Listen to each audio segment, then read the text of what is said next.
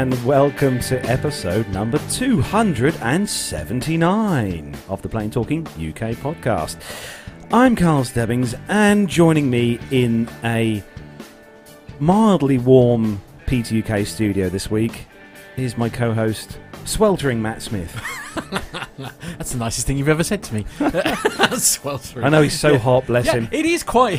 Thanks for that. Yeah, it is quite warm, isn't it, at the moment? It's, I, thankfully, it is not as warm as it was yesterday. No, that is no. that is our only saving No, grace. we, we 'cause- can we can confirm we can confirm we did hit here in East Anglia 37 degrees Celsius. 37, I know. And in fact, in Cambridge is where we actually broke the highest ever Mm. temperature in the UK, wasn't it? At 37.8 Yeah. degrees. 37. It was definitely a warm one, and today has been much the same. But last night, I will say, last night, um, I don't know if anyone was uh, flying in a commercial airline across the East Anglia uh, last night, but we did have one of the best Oh, electrical uh, yeah. storms that I think I've seen in a very, very long Absolutely. time. It Actually- lasted for a long while. Uh, a cou- couple of interesting things, actually. Uh, as, as many of you know, one of my friends is actually a, a, a meteorologist, and uh, he's obsessed and goes to the states quite often storm, storm chasing, Mm. uh, and loves all his hurricanes and, and stuff like that. He's he was actually saying that the storm that we had last night was probably one of the best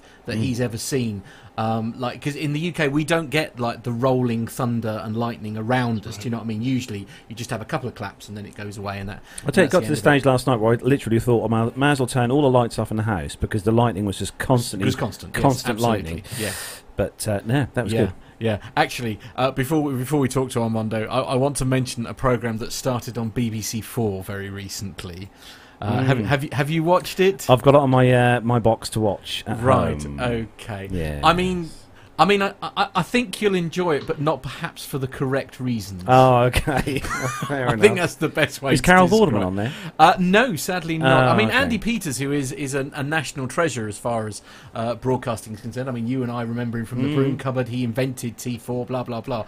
Um, but yes, uh, Chris Griggs, I think, has, has mentioned it perfectly in the chat room there, saying anyone else enduring plane spotting live on BBC Four. Oh dear. Um, I mean, there was a big uh, revelation. I think was it last night or the night before, where they discovered Flight Radar 24. wow. I know.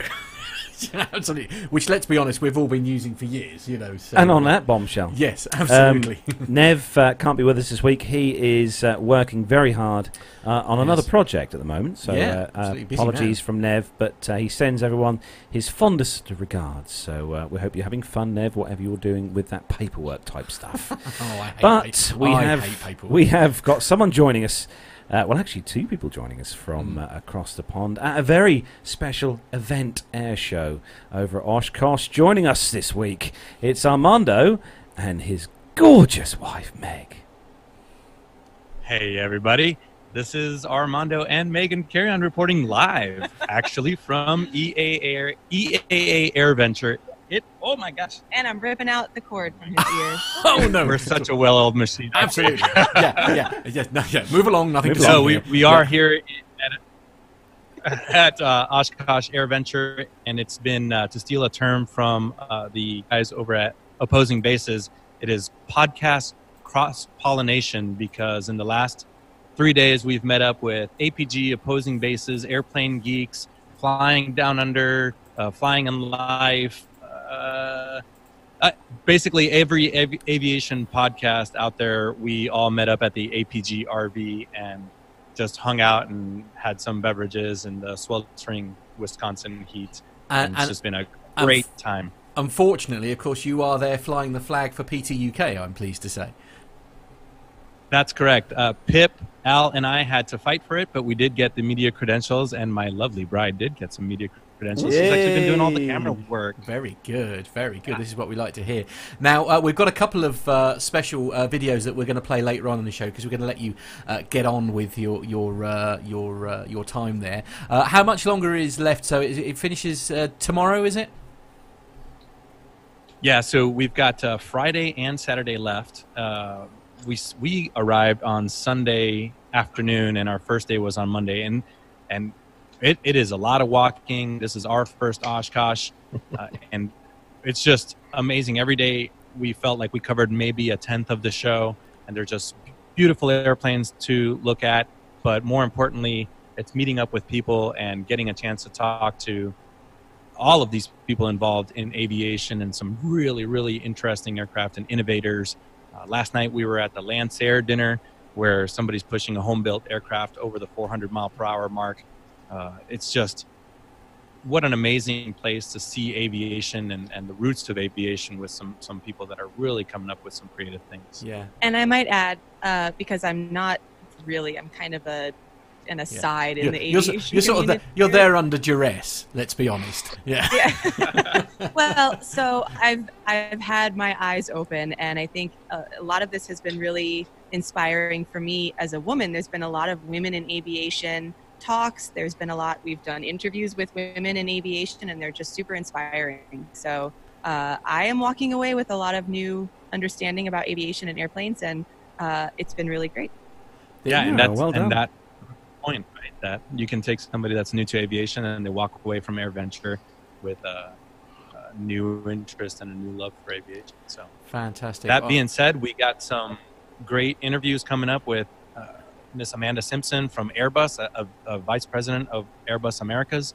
We've got uh, a lovely couple from New Zealand that is flying across the world in a Comanche. That's a lot of water for a Comanche, but they're doing it. Uh, and then in the next few weeks, we'll have Captain Tammie Jo Shults from Southwest Airlines 1380. We had a great, uh, short but really good interview with her. Also, just an inspiring story.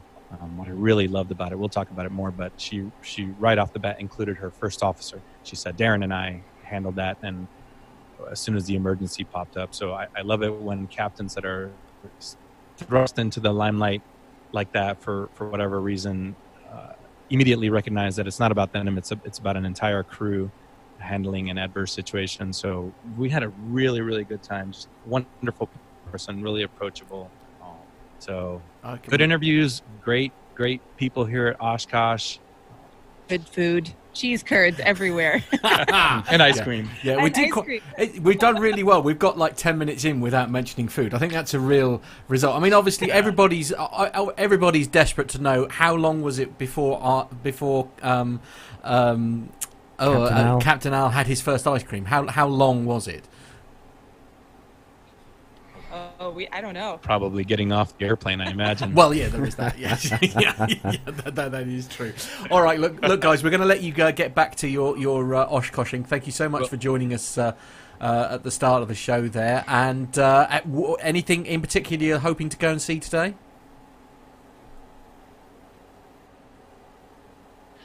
Uh, I I think we're going to try to hit the museum. We've been walking the grounds, uh, and we haven't seen the Good. EAA museum, which is a great indoor activity. Um, but I think that's that's pretty much the plan today. And then this evening, we're going to see some of the STOL demos, the short takeoff and landing demos. Fantastic. Well, we'll, we'll, maybe more fireworks. There have been a couple of well, there's been one really enormous fireworks show. They do a night air show where the airplanes have, I guess, LED lights all over the Oh, outside of. wow. I don't know, some great lighting on the outside of them, and then they have fire. I don't know the technical terms. Fire shooting out the back of the airplanes, and they have fireworks coming out of the airplanes in the sky. And then on top of that, all there's fireworks and these big explosions on the ground. It's, it's pretty insane. They're doing that again, I think tonight or tomorrow night. So we'll probably catch that again. Fantastic. Well, look, enjoy the rest of your time uh, there, fun. guys, and we can't wait to hear all about it next week. You're, Make sure you're back next week. Next week it looks and- a lot like your background. Yeah, absolutely. Yeah, yeah. Although, actually, the pic- the picture in our background, I should just say, is actually from uh, RIAT. Uh, believe it or not. So, obviously, last weekend was the RIAT uh, air show, and uh, that was taken by. Um, what are you doing, Carlos? What, what is that? so, I think. Oh, and I've got a suggestion for them. Oh, go on. If you're looking, yeah, if you're looking for a cooler place at Oshkosh, uh, head on down to the seaplane base. That's a really Yeah, fun we- area, very pastoral, not crowded. It, it's really enjoyable. I think you'll find that's a, a special little hidden treasure at Oshkosh. Hey, Perfect. hey, Matt. Now that the cat's out of the bag and, and we've we've heard the voice, I just want to say, uh, Max. uh, First of all, thanks for having me over at the Airplane Geeks a couple months ago. Of course. It was uh, great to be on that. But I am a personal fan of Max Trescott. I've had your training materials for over a decade. Really, when we transitioned to the to the Garmin products and, and the airplanes that I fly, and uh, you're one of those podcasts that I do manage to keep up on. So, uh, Great. early, early early plug for Aviation News Talk. I'm, I'm a huge fan, Max, and I'm, I'm sorry I'm not able to stay for the rest of the show. Great to talk to you. There we go. All right then, Armando. Thanks, Uh, Armando. Megan, Take we'll care, let, We'll let you get. Uh, we'll let you get away, and we'll hopefully see you next week. Take care, Meg. Bye. Bye. Bye. Take care, guys. Bye. So uh, you heard then we have got uh, a very special co-host joining us on the uh, show this week, or co guest co-host on the show this week. So uh, joining us then this week, uh, as uh, those of you who follow us on Facebook will know, we have got Max Trescott, who uh, is the 2008 National CFI of the Year, selected to represent all 96,000 flight instructors in the US. He's written two books, including Max Trescott's G1000 and Perspective Glass Cockpit Handbook. He lives in the San Francisco Bay Area and is a Cirrus Platinum CSIP instructor. He teaches full time in Cirrus aircraft and he recently finished his type rating in the Cirrus SF50 Vision Jet. Uh, don't forget, you can hear him talking about general aviation and Cirrus aircraft every week on his Aviation News Talk podcast. And also, not forgetting the Airplane Geeks podcast. So, welcome onto the show, Max Trescott. Hey, thanks so much for having me here. Got to tell you, it's been a typical California morning for me already here. I mean, I went surfing and then went to my Pilates class, and this afternoon I'm having my plastic surgery. So, you know, it's just a normal California day here. yeah, nothing to see here. Nothing to see here. Perfect, perfectly normal day. Yes, And, and is it a case of halfway through the day, Max, you're going to um, go up in the Cirrus and just pull that little red handle? You know, and, and people ask me if I have pulled the handle, and the answer is yes, I have in the simulator. Uh, I, I see what you did there. Uh, brilliant. Yeah. no, it, it's very costly when you pull that red handle, Matt. Why? What does it do? It releases a parachute. Oh. Yes. Oh. Okay. Yeah. Right. Yeah. the whole You, airplane parachute, yep, Yeah. comes on down. It's one of the neat features of the Cirrus. Well, I, I, Yeah. I mean, it, it sounds very practical. I have Very, to be very honest. good. It's saved many lives as well. As, as a nervous flyer, I find that very comforting. I know. Yeah, and that's where we headed this afternoon. In fact, I've swapped my day around here. Uh, originally, I had a flight scheduled this time, so switched that to the Wow. afternoon. Wow. And I Very had been kind planning to be at AirVenture. I've been there about a dozen times, but uh, just had some projects I need to catch up on this week, so I decided, decided to stay home this time. Fantastic. So we're going to welcome on to the show all the chat room viewers this week as well who are watching the show live. We've got uh, Myla joining us, Auntie Liz, Masha's here, Chris Griggs, uh, Neil Lamworn. Hello to you, Neil. Uh, we've got Evan Shue. Hello to you, Evan. Tony S. Uh, I'm scrolling down the list. Lane Street. Okay, so I missed anyone. Have I missed anyone? I always miss someone. yeah. So for everyone who's joined us It's a very dangerous game to It's a do very that, really. dangerous game, I yeah, know. I, I, I'd be inclined to. Say I try of, and know- name check everyone. so it is uh, Ah. the 26th of July, and it's just coming up to uh, half past, oh, actually 20 past seven here Yeah. in the UK. So uh, on a very warm evening, it's. Uh, Uh, yeah, it's warm. I'll give you that. It's yeah. safe to say we do have the fan on full blast behind us, so if you can hear the fan running, It's because we're not used to it, are we? I No. mean, it's, you know, I mean, it, here in the UK, like sort of 15, 16 degrees is, is you know, a bit tropical for us. You know, I bet Max has got AC in his room.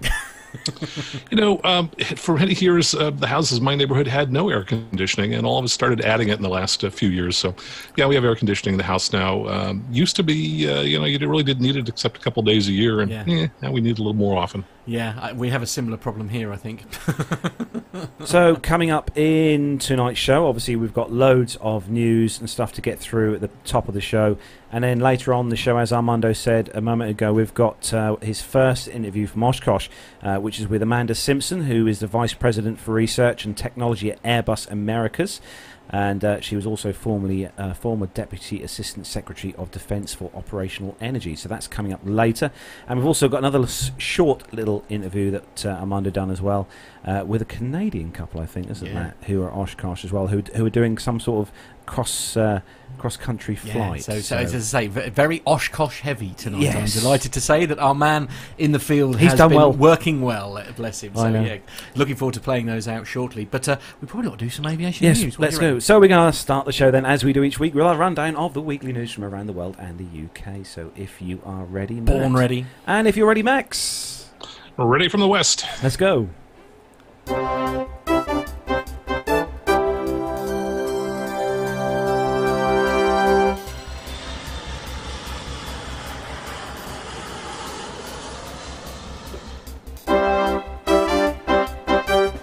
Kicking off this week's first news story on the simpleflying.com website, this one, and the headline, and I remember reading about this a few years back. This is um, how Delta employees brought the airline a Boeing 767. That's nice of them, isn't it? so, uh, As you do. the first Boeing 767 for Delta was a special air, a special aircraft for the airline. In fact, Delta's employees brought the aircraft for Delta as a gesture of appreciation. When the first Boeing 767 was delivered in 1982, Delta faced some tough times. However, their employees bound together and sought uh, to keep Delta flying for years to come. Uh, the uh, Delta Flight Museum website has a page dedicated to the 767. The original effort involved much tenacity and ambition from three Delta flight attendants. At the end of their fundraising drive, Delta's employees raised $30 million to finance the new aircraft. Finally, on the 15th of December 1982, 7,000 employees gathered at the celebration to christen Ship 102. The Boeing 767 200 was named the Spirit of Delta and came at a time of financial headwinds for the carrier. For the first time in 35 years, Delta has posted a net loss. At the time, the uh, airline industry uh, was struggling due to a weak economy and fuel prices. Beyond that, the airline deregulation created a competitive market, and Delta's employees, however, were willing to let the airline fail. So after its ceremony, the 767 flew their inaugural service, uh, or the aircraft itself, from Delta's main hub in Atlanta to Tampa, Florida. Uh, the leisure route was a huge market for Delta and still is to this day. Currently, Delta flies uh, a Boeing 767-300ER E from Tampa on transatlantic flights uh, to KLM's hub in Amsterdam. So, uh, at the end of Ship 102's life, the aircraft had seen many phases of Delta. The aircraft was painted in special liveries that included the celebration of the 1996 Olympics held in Atlanta. And in addition, 2004, the Spirit of Delta flew in the 75th anniversary livery. Uh, this aircraft was a natural choice to receive the special livery. And at the end of its service life, uh, the time came for retirement. In February 2006, the Spirit of Delta left service after 70,697 hours in the air. This comprised of 34,389 trip cycles. Wow. And after the farewell tour, the Spirit of Delta was ready to receive a new life as a showpiece at Delta's museum. Wow. Isn't that a nice story? Yeah.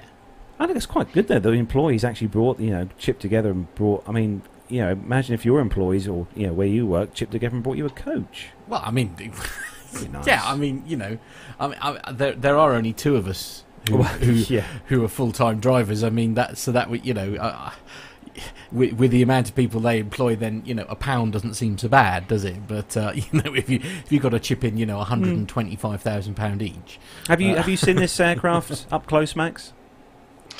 No, I hadn't, but I was just kind of wondering, you know, how do how do we square this with uh, what happened after 9/11, where most of the airlines, all the salaries were cut and people were laid off? It's like yeah, a nice thank you for buying us an airplane. Yeah, No. that's a good point. Yeah, yeah, it's a, it's a, uh, it's a nice gesture, I suppose. That's the what of it. Oh, When, sure. uh, I guess they're just desperate for their airline to continue to succeed. Mm, I oh, yeah, suppose yeah. because it's nothing worse than being out of work. We all know that. And the best bit, the best thing is as well. Obviously, this aircraft is still in one piece at a museum, so that's Yeah. that's good. Yeah, absolutely. So Yeah. moving on to the next story, and Matt, as always for you, it uh, is a bit of a worrying Ryanair story, especially Mm. in our current weather. Well, let's let's let's. Uh, I'm always a bit sceptical with some of these stories, so let's let's work our way through the details, shall we? It's on the Metro.co.uk, uh, which is the free newspaper that they give away on the Underground in London, and the headline is Ryanair passengers anger at having to pay for water on a delayed flight. So Ryanair passengers have been left raging after having to pay for water while being stuck on a delayed plane amid scorching temperatures.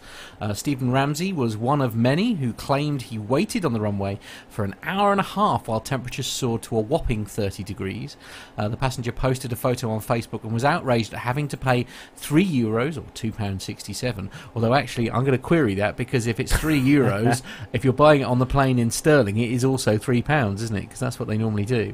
Uh, for 500 mil bottles of water on the flight on the 13th of July. Stephen said that he thought it was wrong that a fundamental need such as water was being monetized on the flight leaving Marseille for Manchester. Although the flying, the, although the flyer said staff were very professional and sympathetic, he said that he was told he wasn't the it wasn't the company's policy to hand out free water even in hot conditions. Stephen wrote on Facebook, "My flight has been sat on the tarmac for 30 plus in 30 uh, in plus 30 degree heat for almost two hours. It's incredibly hot and wits are fraying. Uh, 90 minutes since we were due to depart, and we were told we can purchase 500 ml bottles of water for three euros. I have pointed out to staff that water should not uh, should be offered, not purchased, and was told that it was not Ryanair's policy to offer free water under these circumstances. The uh, the staff have been very professional and sympathetic but their hands are tied.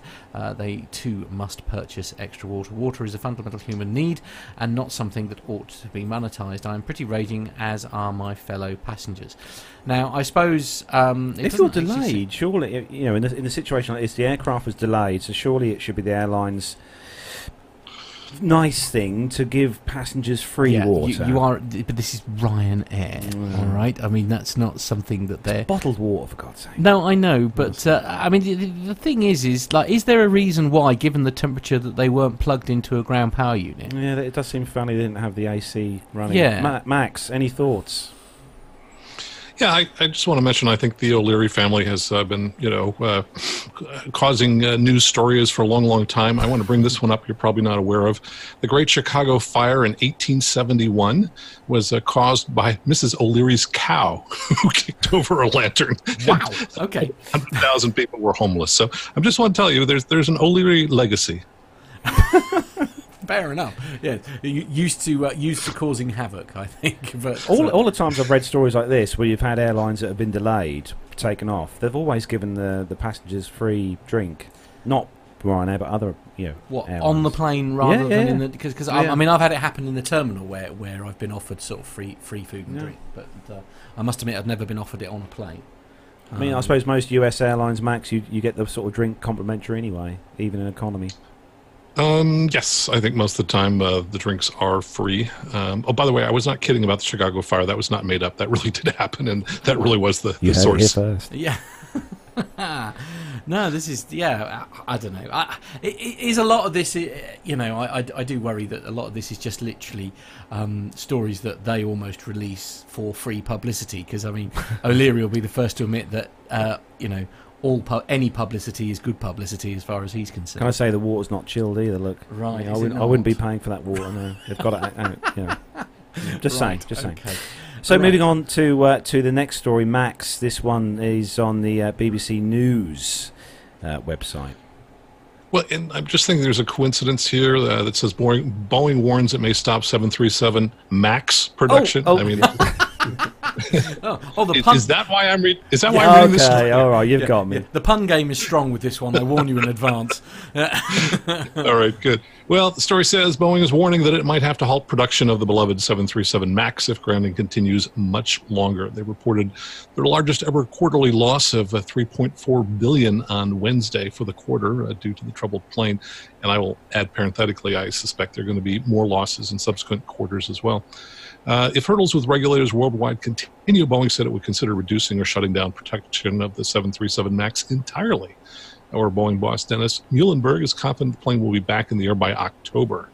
He said, as our efforts to support the 737 MAX's safe return to service continue, we will continue to assess our production plans. Should our estimate of the anticipated return to service change, we might need to consider possible further rate reductions or other options, including a temporary shutdown of MAX production. uh, Boeing's entire fleet of the 737 MAX was grounded in March. Of course, we're familiar with the airline crashes that occurred the Ethiopian Airlines flight and the Lion Air crash, which uh, collectively killed over 300 people. Uh, as investigations continue, Boeing has been working on fixes for the MCAS anti stall flight control software and other issues identified. Mr. Muilenburg said the plan has been hold the plane maker has been holding weekly technical calls with operators of the 73 Max, while the modified software had so far been tested in 225 simulator sessions. Well, so uh, the costs continue to spiral. Uh, they reduced production from 52 aircraft to 42 aircraft per month. And there's an amazing picture here in this article that shows, I'm guessing, 50 airliners all stored uh, at Boeing Field. Uh, so you can imagine that uh, since they're not able to ship any, they're kind of stacking up in the parking lot. Um. Am I right in thinking, Max, that if they do shut the production line right down, it would be not very good for Boeing? No, I think that's going to be uh, tough in a lot of different ways. Um, you know, because it always takes time to restart a production line. They'll probably have to lay off workers. They probably won't get all of those workers back by the time they restart. So yeah, it's it's a bad deal for uh, for everyone. And uh, I'll just add that I will be adding my lawsuit shortly as well. I, I really hate the way they've been ruining my brand name. So uh, yeah, yeah, yeah. Dragging you through the mud unnecessarily, Yeah. aren't they? exactly. So it must be tough on the Geek Show. You know, you've got two Maxes there. Well, know, that's true. On one Yeah. show. yeah, uh, they're both raging. Both at, raging. the way that this has been done. yeah. Exactly. But Yeah. I must say, I never get confused as to which Max is which, but the other people do. Yeah, that is true. so the next story is um, one that normally would be going to uh, to Nev, but uh, I'll, I'll have that one this week. So Yes, the uh, the the new web, the new website, this one, the pointsguy.co.uk. Never heard of that one. So it's good news for uh, for BA, and it's also good news for me and Nev, who fingers crossed, hopefully, touch wood, touch wood, scratch my head. Will be flying on this aircraft in November. So uh, the day has finally come for BA to take delivery of their first A350. Uh, so the aircraft was del- or were delivered uh, or was delivered today, uh, the 26th of July, and it received its first A350-1000 from Toulouse. Registered as Golf X-Ray Whiskey Bravo Alpha, the A350 making its way to London Heathrow on Friday. Uh, today is the first of 18 of the aircraft on order.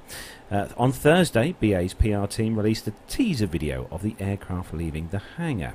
The aircraft is expected to land uh, Heathrow. Uh, well, it landed at Heathrow around 2 p.m. today, and uh, people who were following this on Flight Radar 24 probably posted many pictures on social media. I expect.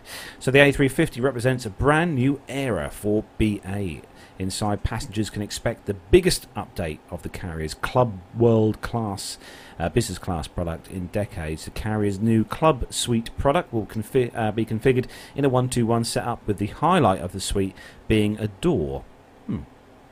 So the A350 will feature 56 seats in Club Suite, 56 seats in World Traveller Plus, which is where me and Nev will be sitting, and 219 seats in Economy. Uh, notably missing on the A350s is BA's first cabin. Initially, the 350s will fly short haul between London and Madrid uh, for crew to familiarise themselves with the new aircraft and new products. And then, as of the 2nd of September, the aircraft will fly to Dubai. Yay! By the end of the year, BA will have four A350s in their fleet. The introduction of the A350 into service means that the end of the road is near for the Queen of the Skies, the BA's A uh, 747s, uh, which they're expecting to be fully retired from the fleet by 2022. And uh, well, it is to be sad when they get rid of the 74s, but it's great to see that um, BA have got the three the 350-1000. And uh, I must say that there's always a picture there, uh, which it looks quite nice, I will say. And uh, yeah, looking forward to sampling the 350 later on this year. We'll, uh, I'm sure me and Nev will provide a suitable passenger experience. Oh yeah, uh, yeah, I bet. Have you um have you sampled the 350 yet, Max? No, afraid not. Oh, damn! None of the uh, airlines over in the US brought these yet. Do you know? Uh, you know, the last cool thing I flew was when I went to Australia last year, and that was uh, one of their 747s, and that was just so much fun. A BA 747. Uh, no, that was a Qantas. Oh, They Qantas still- one. Okay. Yep, they had a few of them still in service. I think they're just about gone now. Oh, such a shame. But yes, hopefully, fingers crossed. As long as I'm just me and Nev are literally watching the the um the, ch- the actual flight thing online to make sure that they don't change this because they can swap and change these aircraft. BA. Oh, well, and of course uh, the the the, the leg- not the legacy flights, was it the uh, the special flights that they were talking about? oh yeah, The- yeah. Um, where was it the seven four sevens that were Yeah, flying into yeah. Edinburgh and things like that, and they cancelled them at the drop of a hat, having sold all the tickets and, and all that kind of thing, which, as you can imagine, went down like Well, the they might. They, they balloon. could change this to a triple seven, which is fine. I won't be upset, but I am hopefully looking forward to, to flying on the, the 350. Right. Yeah. Okay. Yeah. Yeah. We'll have that in writing. I know. we? Yeah. Yeah. Absolutely. So, uh, moving on to the next story, Matt, and a bit of, a bit of a software kind of a, a techie type story for you on uh, the register. Yes, indeed. So this is to do with the this is the uh, the A350, isn't it? Mm. Yeah, indeed. So this is on the A register. No, again, another random site I don't think I've seen before. Uh, software issue, as as Carlos says, Airbus A350 software bug forces airlines to turn planes off and on every 149 hours. This is really comforting It's stuff, isn't IT. it? Yeah, absolutely.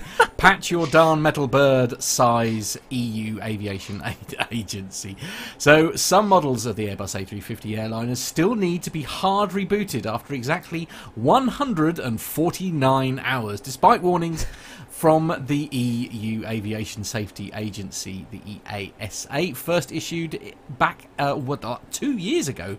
They first issued this particular warning in a mandatory airworthiness directive, AD, reissued earlier this week. EASA urged operators to turn their A350s off and on again to prevent partial or total loss of some avionics systems or functions. The revised AD, effective from tomorrow, that was the 26th of July, which is today, uh, exempts only those uh, new A350 941s uh, which have had modifi- modified software preloaded on the production line. For all other A350 A350 941s, operators need to completely power the airliner down before it reaches 149 hours of continuous power on time.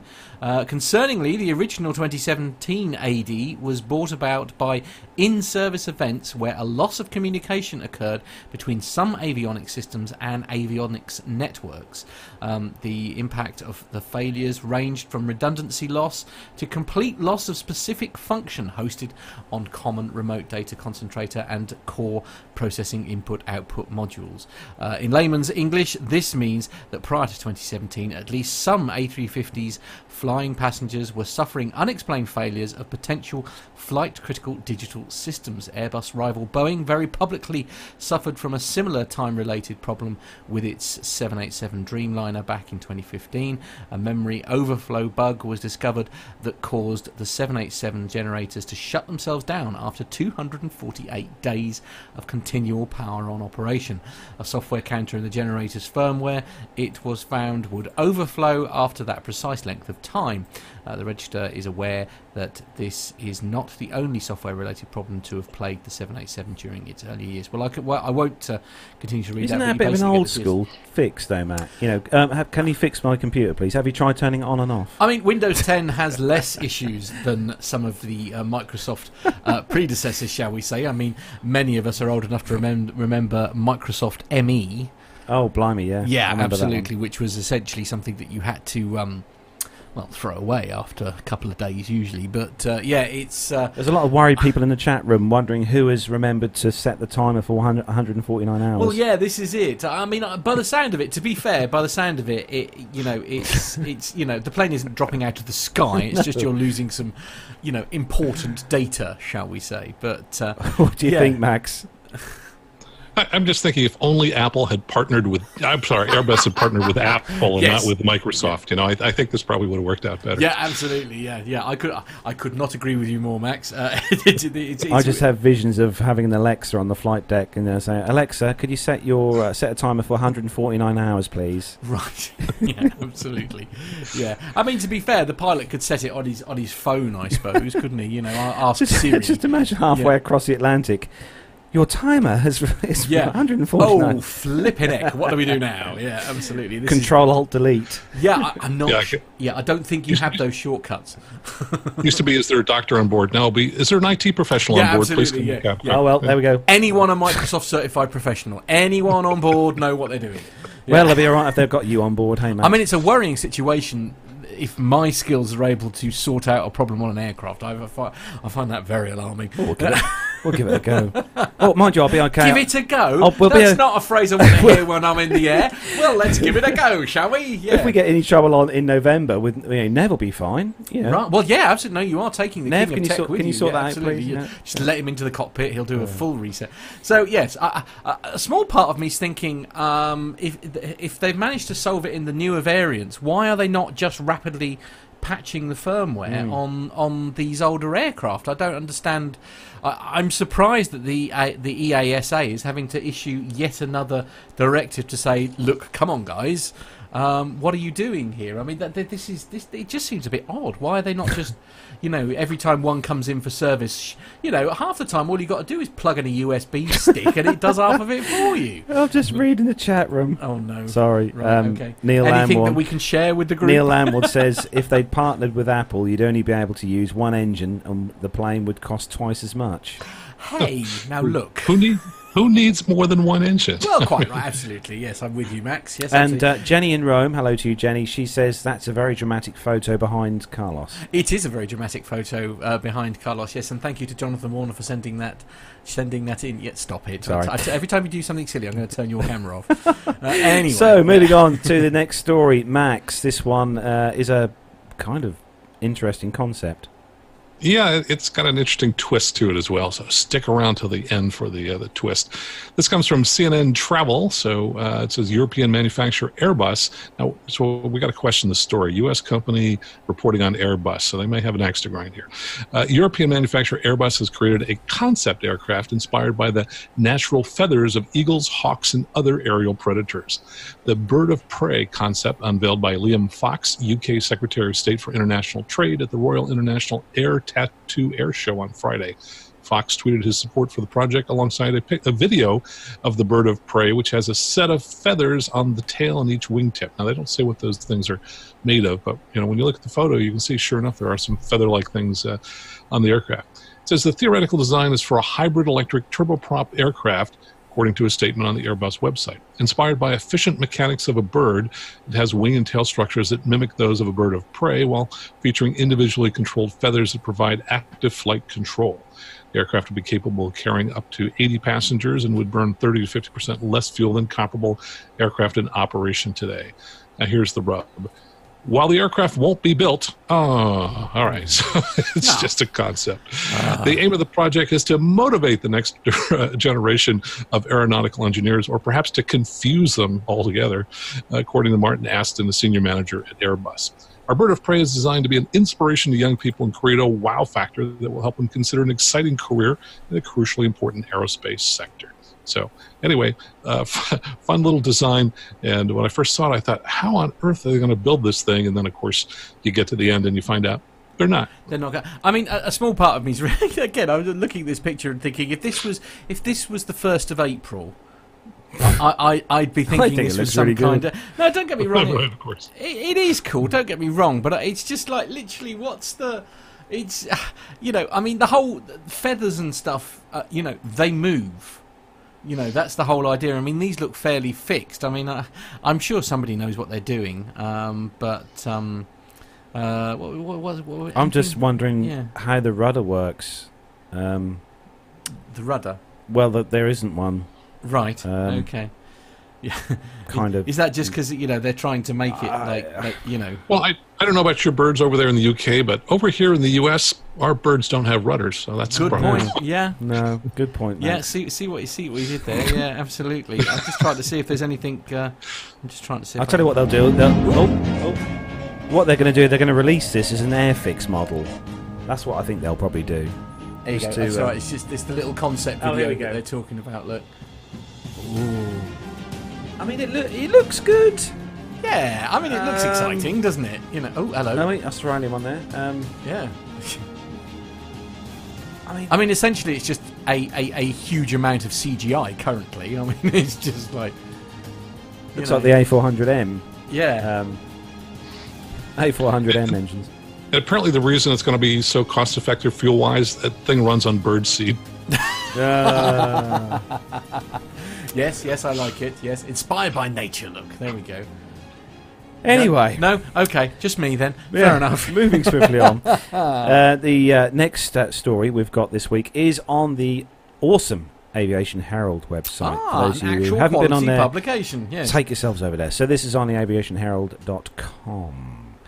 And uh, this is an accident that happened uh, on the 23rd of July at uh, Lagos. And uh, this was an Air Peace Boeing 737 300. Wow, that's quite an old bus or aircraft, I should say, uh, performing flight P4-7191 from Port Harcourt to Lagos, Nigeria, with 133 passengers and six crew.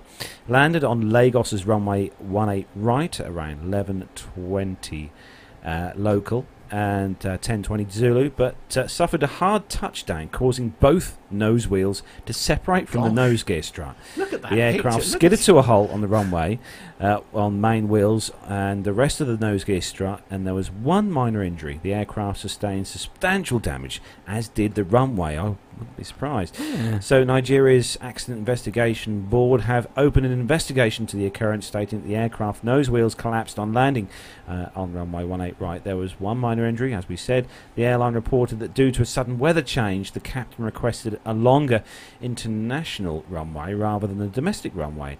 After landing safely while attempting to turn off the runway, the nose gear developed a problem and partially collapsed. Well, as you can see, the pictures there on uh, on there. There's uh, not a lot left of uh, that nose wheel gear, that's for sure. Um, most of it's laying in the grass. I think there's a wheel Yeah, I think, I think it's safe to say, yeah. Yeah, um, I mean the aircraft had obviously landed. It was, uh, as it says, it was taxiing. So I mean, it's just as well this didn't happen, you know, just after the aircraft had touched down. Any thoughts, Max? Apart from the fact this aircraft is ancient. No, not really. I mean, it doesn't look good. I don't know why. No, I, I think I, I did look this one up on the uh, Air Fleet's um, thing. I think this was twenty, yeah, twenty-one years old. This aircraft. Wow, okay. So yeah, it's fa- fairly old, fairly old. Yeah, which it, but I mean that that isn't going to be a reason as to why it's why this has occurred. I think this has is it? probably I a mean- case of a bit of rough ground, and Yeah. These aren't built for off-road use. Uh, right. Okay. Yeah. That's, So- that's, that's one way of putting it. Yeah. Now, the next story, Matt, I chose this one especially for you because I Mm. think that. why um, is it my heart sinks I every think time you that, say that? as as the person you are for flying, you you would have appreciated this particular airline's uh, Mm. tact. Right. Okay. All right. So it's the IFL Science is the website I just iflscience.com. love this headline. And the headline is Airline tweets the safest place in a plane to sit in case of a crash. right, Yes, they okay. And what we presume was an ill judged crack at gallows humour, a Dutch airline tweeted on Wednesday the seats least likely to survive in the case of an airplane crash. The tweet was. I don't want to read this story anymore. The tweet was uh, posted from KLM's regional Twitter account based in India in response to a trivia question the Washington Post reports. It was taken down just 12 hours later and replaced with an apology saying the post was based on a publicly available aviation fact and isn't a KLM opinion. right, yeah, I bet. Uh, it was never our intention to hurt anyone's sentiments. The original tweet used information based on an investigation co- conducted by Time magazine in 2015, itself based on numbers recorded in the Federal Aviation Administration's CSRTG aircraft accident database, which found slight differences in survival rates depending on seat location. It also included a graphic of a single seat atop a white cloud the, with the message seats at the back are the safest. Uh, while it is true the study reported lower fatalities uh, in the rear, 32% to be precise, than either in the middle at 39% or the front 38% of the plane. The uh, results were based on just 17 crashes between 1985 and 2000. Fortunately, plane crashes are so rare and even rarer today than in 2000 that there just isn't very much data to pull them from. Well, that's comforting. I'm going to stop reading that story, Carlos. It's stressing It's a me bit. out. It's not the not the tweet you really want to see from an airline. It's not, Um, especially if it was one of those where I had in-flight Wi-Fi and I found it whilst I was in the air. That would definitely. I mean, it's a bit of almost a- as bad as Yeah. kind of having a channel on uh, on board the IFE of you Oh, know don't. air crash investigation series. Yeah, I know. Tell me about it. Yeah, that's that's that's my idea. Of I mean, for, for me, hell. I would love Yeah. it. I would Yeah, but- absolutely Yeah, but love it. You're but not normal. You're not normal. I Yeah. spe- spend Yeah. many an evening watching air crash investigation. Yes, but not whilst in the air. So what's up, Max? Well, I, I have a different take on the story. I think the safest seat is up front in first class that we get on and off before the fights break out. Good point. yeah, good point. Good point, well made. And that, and to be honest with you, in, in first class, you're probably so sozzled you won't care. I, I, there is that. Yeah, You'd be a little bit more relaxed about the whole thing, certainly. yes. yeah. They, I did. They did apologise on Twitter though. Yeah, absolutely. tweet, yeah, so. yeah. I, I, I, guess it was just meant as a bit of harmless fun. I just, you can't, you just fun. Well, you just can't judge. Well, I, I think it was probably tweeted, Uh, with, you know, wi- yeah. in jest. But I mean, it, this isn't something that you, you know, this isn't something. People are always going to be a bit overly sensitive about a plane crashing, aren't they? Yeah. With good reason. Let's be Yeah. honest. Yeah. So, uh, Max, uh, the next story for you is on our favourite uh, news feed for aviation. Well, you, you've you've got a you know a double a double whammy here. Not only is it Ryanair, but it's also about the seven three seven Max. So Oh no! I think this is an update, I think, on the story we Oh, covered. is it? Uh, yeah, a few weeks ago. right. Okay. Yep. Yep, pretty funny. This comes from Flight Global, FlightGlobal.com, and I know you gave me the story because new name for Ryanair 737 Max is not actually new. While several media reports are claiming that Ryanair has rebranded the Boeing 737 Max in the aftermath of the re-engine type's grounding, the chosen 737-8200 designation is not new. Photos circulating on social media purport to show a Ryanair 737 Max 8 uh, with the Max name no longer on the nose, possibly a response to perceptions that the Max brand is tainted by poor publicity after the fleet was grounded five months ago. The aircraft instead carries the identity 737 8200.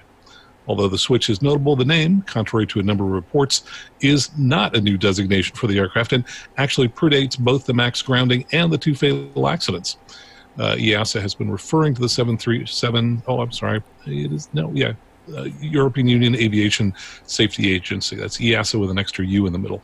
Uh, has been referring to the 737-8200 in documents such as its 2015 annual activity report, almost a year before the first 737 MAX delivery. Designation has frequently been included in U.S. federal regulatory filings from Boeing and the U.S. FAA since at least early 2017 and they just go on to show some diagrams of you know different versions of the 737-8200 anyway i think the uh, the best comment i've seen in the chat room was from neil who said that they all rebranded the 737 trescott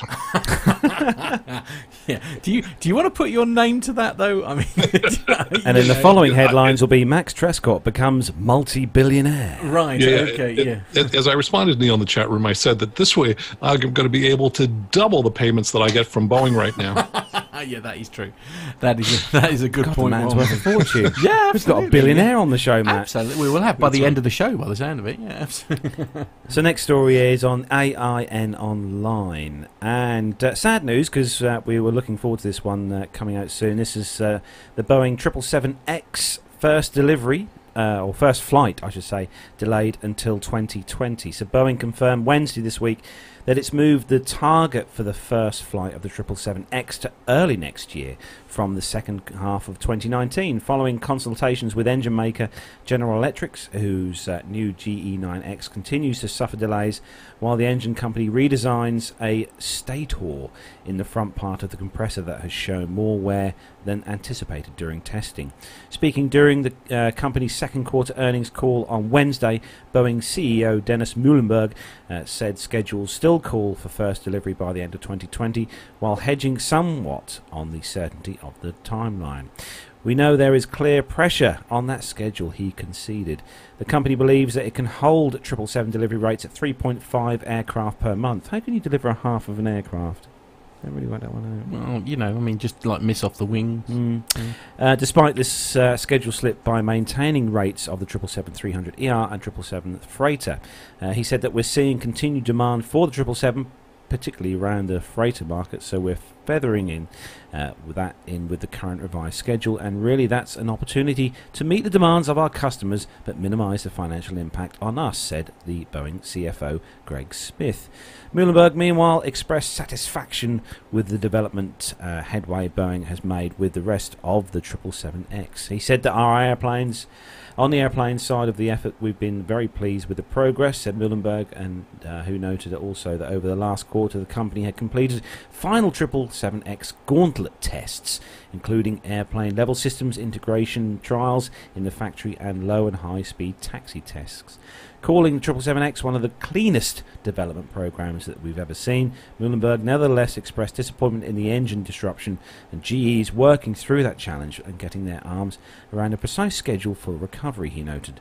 He said that uh, we'll be proceeding through the engine testing. That uh, solution becomes clear. The issue involving the compressor component uh, surfaced a little more than three weeks before the start of the June Paris Air Show, while engineers ran the engines outside its normal operating envelope during block testing. Well, it's a shame. I was hoping to see this one uh, flying later on this year on its first test flights, and I'm really looking forward as well to seeing those um, folding wingtips because I'd like to see those uh, working uh, in action. But uh, is, uh, are you a big fan of the triple seven, Max? Oh, absolutely. You know, it's fun watching them uh, zip overhead. Uh, the approach, uh, the arrivals to San Francisco go right smack over Palo Alto Airport where I'm teaching. So often look up overhead and they pass overhead at 4,000. So yeah, fun to see them go by. So, Matt, next story. And oh, pick this one especially for you again. Oh, you'll be gutted though when you read the headline because uh, this this story was. Um, I think this was made for an airline that you would love to uh, to fly on. Right. Okay. Uh, uh, I mean, the picture is filling me with dread, I'm not going to lie. So, this is on the telegraph.co.uk, and the headline is Disney denies rumours of a US airline launch. Oh. Disney has denied reports it is planning to launch its own airline in the US with spokes with a spokesperson telling the Telegraph Travel there is no truth at all in the rumors. Specialist news site justdisney.com this month published a now deleted report speculating that branded planes would ferry guests in and out of Orlando, Florida, home of its Walt Disneyland World, uh, the most visited holiday resort on the planet, to airports including Detroit, Chicago, uh, New York, uh, LaGuardia, uh, and Los Angeles International. It also said uh, that the Disney company was poised. Uh, to start acquiring small regional carriers in 2021. That's a shame. Yeah, it is a bit. Wouldn't you love to see an, an airline, a Disney I mean, uh, surely, airline. surely this was where perhaps I mean because I think Virgin have done something similar Mm. in the past, haven't they? Where they've they've done um, like something to um, uh, what's it, is it? What's the the the Universal Studios? Yeah, Haven't yeah. they? They've done something similar, haven't they? Where they've done a uh, a sort of flight, and in fact, actually, they did something. Um, uh, do you remember Saturday Night Takeaway here in the UK? Yeah, and yeah, they did a flight out. They did a it was a Virgin Atlantic plane Yeah. that was rebranded that took everybody out to, to Disney to, World? to Disney World. So Yeah. I mean, it's not in, it's not unusual for a plane to be sort of brand, think- especially the most of the stuff that they're doing here, where it's basically just the what do they call the the head the, the oh, seat. the, um, seat the, the, rest- the the seat re- headrest headrest covers. covers. Yeah. Um, you know, essentially all they've done is change those. So I mean, it's you know, and these will just be vinyl stickers, won't they? Don't that- you that think it'd be that a on the luggage though? bins? Disney Air, and having an airline, Disney airline with all those kids on board. I mean, my idea of actual hell, uh, if I'm honest, I can't think of anything more frightening. But you deal with this on a daily basis, Matt. Uh, that's why I chose yeah, I know, but yeah, I'm also if you're ever uh, if you're ever with me uh, and there are children on board, I'm also incredibly mean. Uh, Shut up, children. exactly, absolutely, they're making too much noise. I mean, as I say, I, I, I think there was. It's probably that um, Delta or someone like that had maybe got a carriage deal to do a Mm. few specialist flights, maybe by rebranding one of their planes, and perhaps It'd it's all got a bit out of c- out of hand. I mean, it's uh, it's. I, I mean, Max, I can't see Disney sort of spending this this kind of money to launch their own airline. Surely, You know, I think there's just one downside to the whole concept for Disney. I mean, can you imagine when people start to board the airplane and just as they get on, they look left and into the cockpits, they see they see Goofy and Mickey Mouse. yes, I mean, yes, that, that would make me nervous. Yes, no, I'll running give you for that. the door. Good point.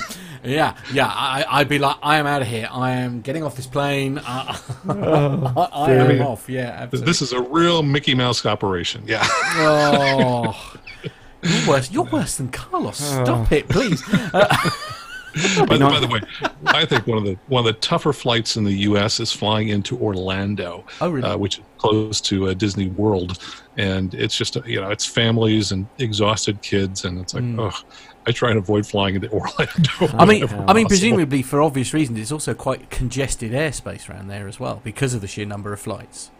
Oh, sure, sure, absolutely. But yeah, for me, it's just the, the passenger experience. Yes, Too many, yes, too many, too many exhausted kids on the airplane. When I go to Sun and Fun, most people fly into Orlando. I fly into Tampa, which is uh, uh, west of the uh, uh, uh, the Sun and Fun. That way, I avoid the uh, you know the, the family crowds in Orlando. A very sensible man. Very good. so, Max, we left the last story for you, and uh, I thought I'd s- s- just slide this little GA story in, especially for you. Well, thank you very much.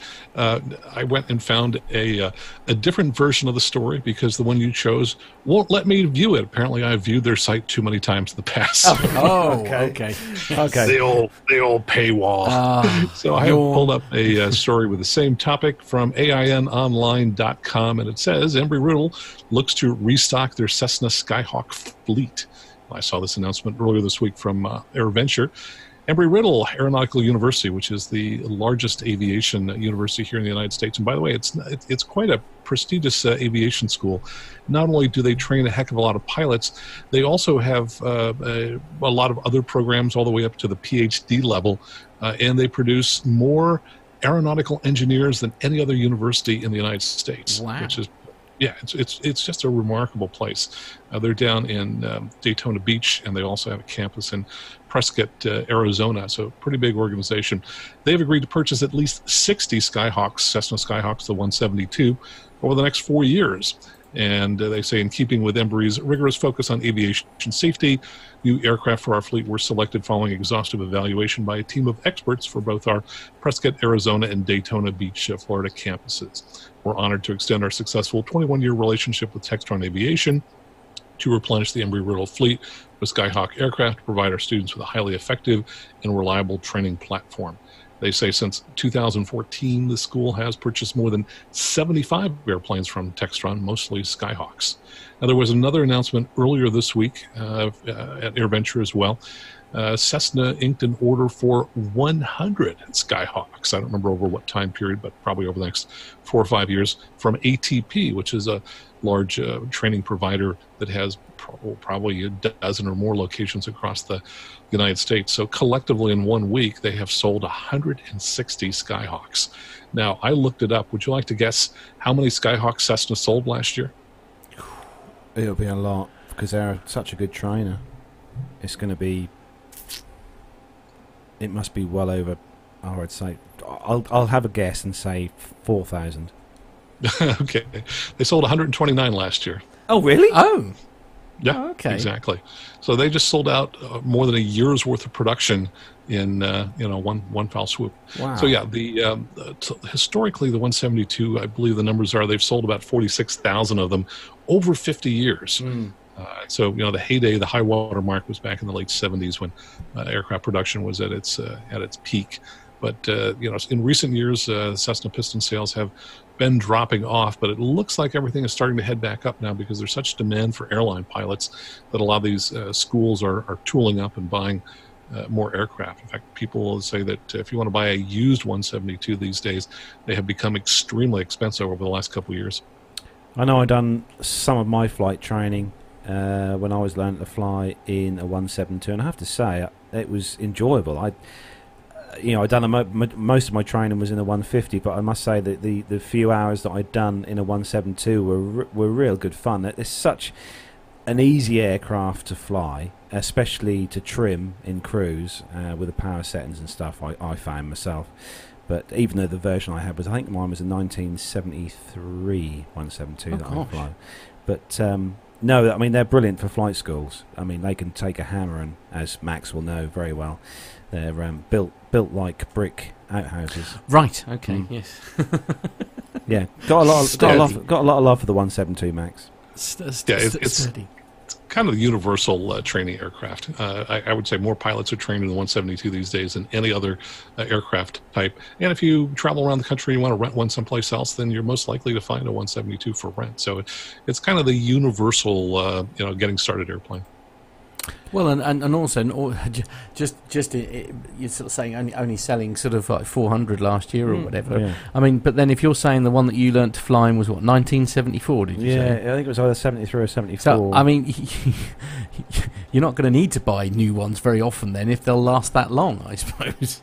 Uh, No, I think there's quite a good used market in the UK. There's various websites Mm. where you can buy used, um, used, you know, GA aircraft. Right. Um, Yeah. a lot of them are, are they are old. Some of some are even in the late '60s. Some of the um, the earlier Cessnas, and they're still they still look well. You know, very they've been obviously looked after. They look very good, in Mm. very good condition. Indeed. So we are uh, going to uh, play something next for you. It's a very special segment that uh, was sent in to us from Armando. And uh, we're going to play this out for you, and then we're going to come back and have a chat with uh, Max this week because we're, go- we're going to uh, skip the military this week because Yes. we've got Max here. So we'll have a nice chat with Max after this. But this segment is a very special segment indeed. Is the interview that uh, Armando done with Aman- uh, um, with Amanda Simpson, uh, as uh, who I said it was the vice pro or is the vice president for research and technology at Airbus Americas. And uh, well, we're going to play that for you right now. All right, team. So I'm here with Miss Amanda Simpson, who is the Vice President of Research and Technology for Airbus Americas, correct? And this is an interview that uh, we were offered by Airbus, and for PTUK, we absolutely took advantage of it to have somebody with such a an accomplished personal and professional career. Um, so thank you, and welcome to the show. Well, thank you. I appreciate it, Orlando. That's uh, it's my honor to to talk with you all. Yeah, and, and we are at Oshkosh, so we are surrounded by aviation, and it's just the most amazing show. Um, so why don't we just start uh, with your personal story? What, how did you get into aviation, and how did you end up here at Airbus? Well, thanks. It's uh, I've had incredible opportunities that I've pursued uh, over my career, a long and storied career, I might add.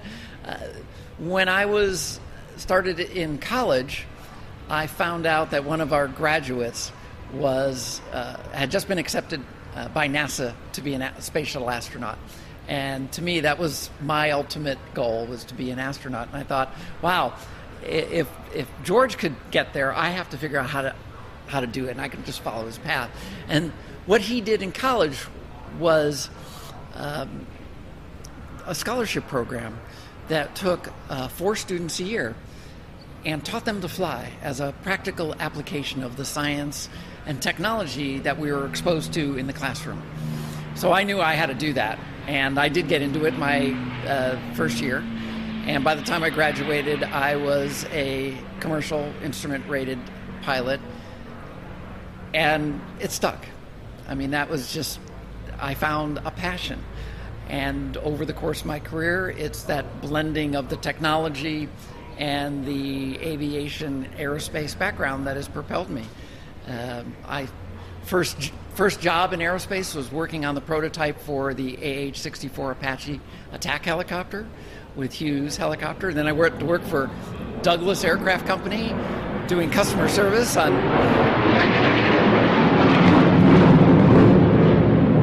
DC-9s, and DC-10s.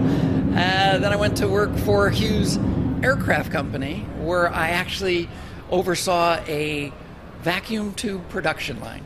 So uh, you, you kind of have to joke, but you know, probably not too many people even remember what vacuum tubes are. But these weren't the little ones that were in the back of your television set. These were big, 50 pound up units that were the main source of energy for military radars, uh, for airborne radars. I worked the F 14, the F 15 programs.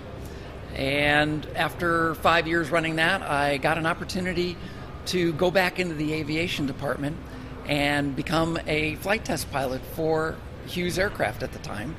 The job was to direct our operations or direct our tests from on board the aircraft. So I was flying T 39s, Sabreliners, a variety of different aircraft, and we were conducting tests. Not testing the aircraft, but conducting tests on systems, missiles, radars, and other things that we would mount on the aircraft and simulate their flights. And I did that for, I'll- I'll just say, a long time. Got to fly a lot of interesting aircraft, uh, some military, a lot of civilian aircraft that we modified, and had a you know wonderful career doing that. Uh, one day, um, got a phone call from the White House asking if I would uh, join the Obama administration, and I'm not one to say no to the President of the United States. Uh, so I packed up my bags and moved out to D.C. And after a short stint with the Department of Commerce doing export controls, I moved over to the Department of Defense. I did acquisitions for the Army for a couple of years. Then I ran their energy department, and then the Secretary of Defense asked me to take over as the Deputy Assistant Secretary of Defense for Energy. And so I had oversight of anything that was energy related uh, within the United States military worldwide. So it was the, the fuel for all the jets and ships and tanks and trucks, but also uh, batteries for dismounted soldiers and Marines, uh, remote op- outposts. It was just fascinating. And uh, I got to touch, well, anything in the military had an on off switch, was part of my purview. And of course, everything has an on off switch. So I got involved with many, many programs. And like many things in, uh, in government, when the administration changes, uh, so do all the people. And I was uh, shown the door and after a little while of attempting a, a retirement, I decided I couldn't handle that right now and decided to find a job. And here I am now at Airbus, and I, I it's it's it's great.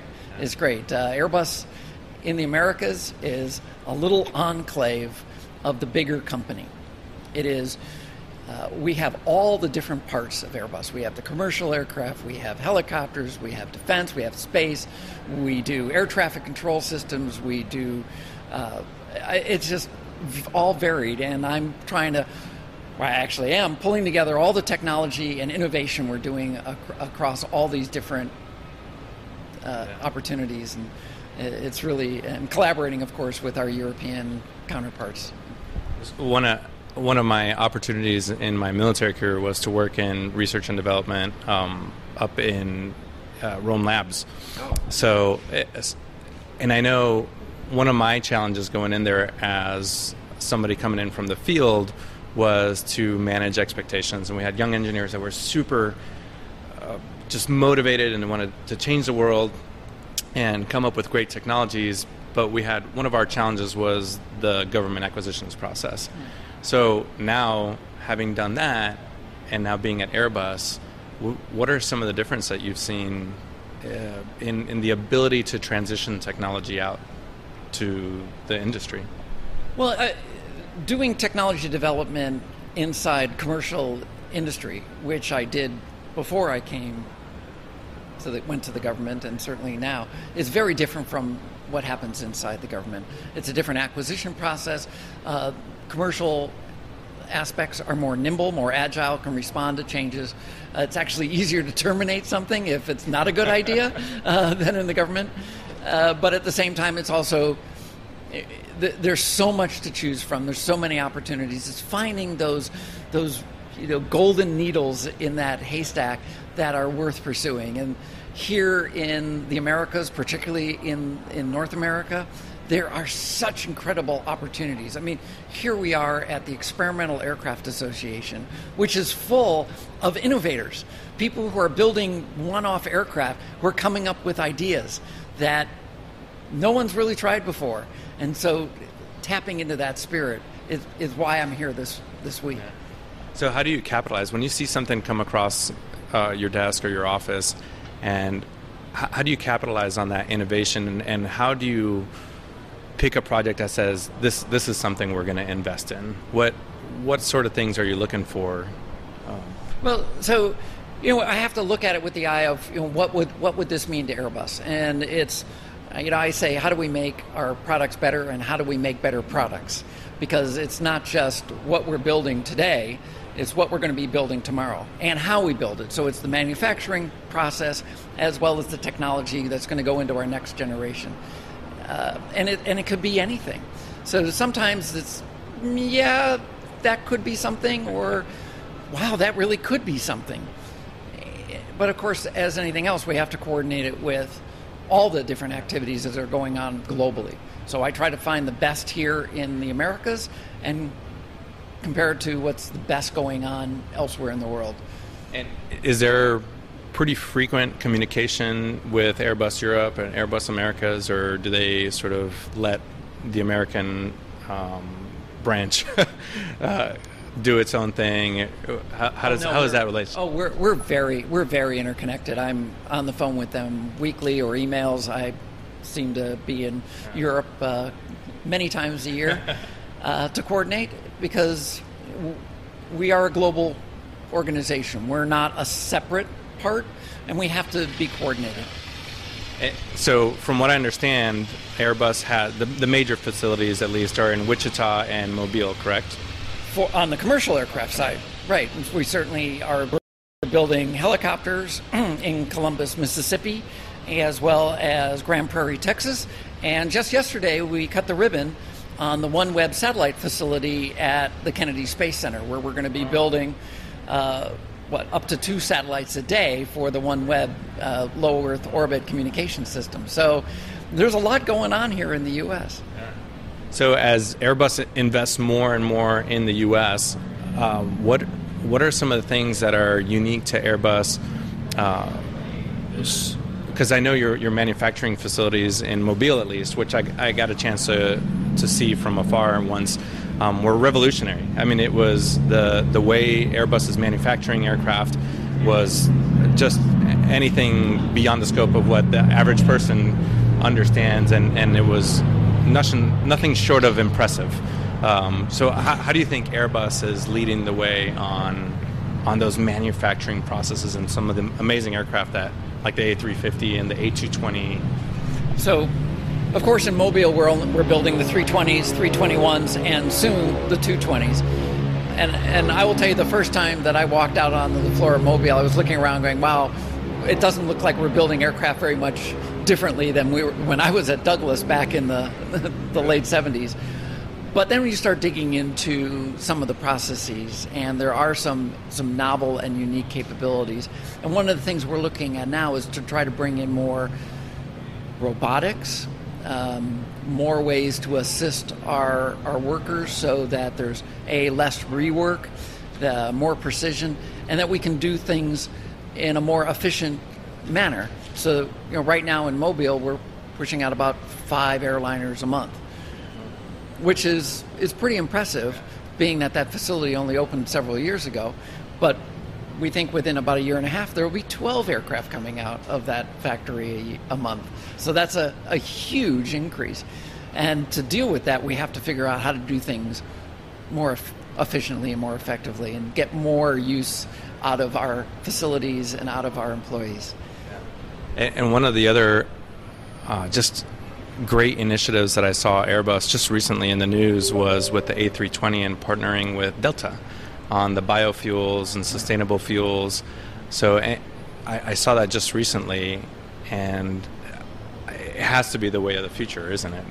These sustainable fuels and well, certainly we. I mean, we're delivering aircraft from Mobile uh, on the sustainable fuel. I mean, you saw that was the our, uh, I think the fiftieth uh, yeah.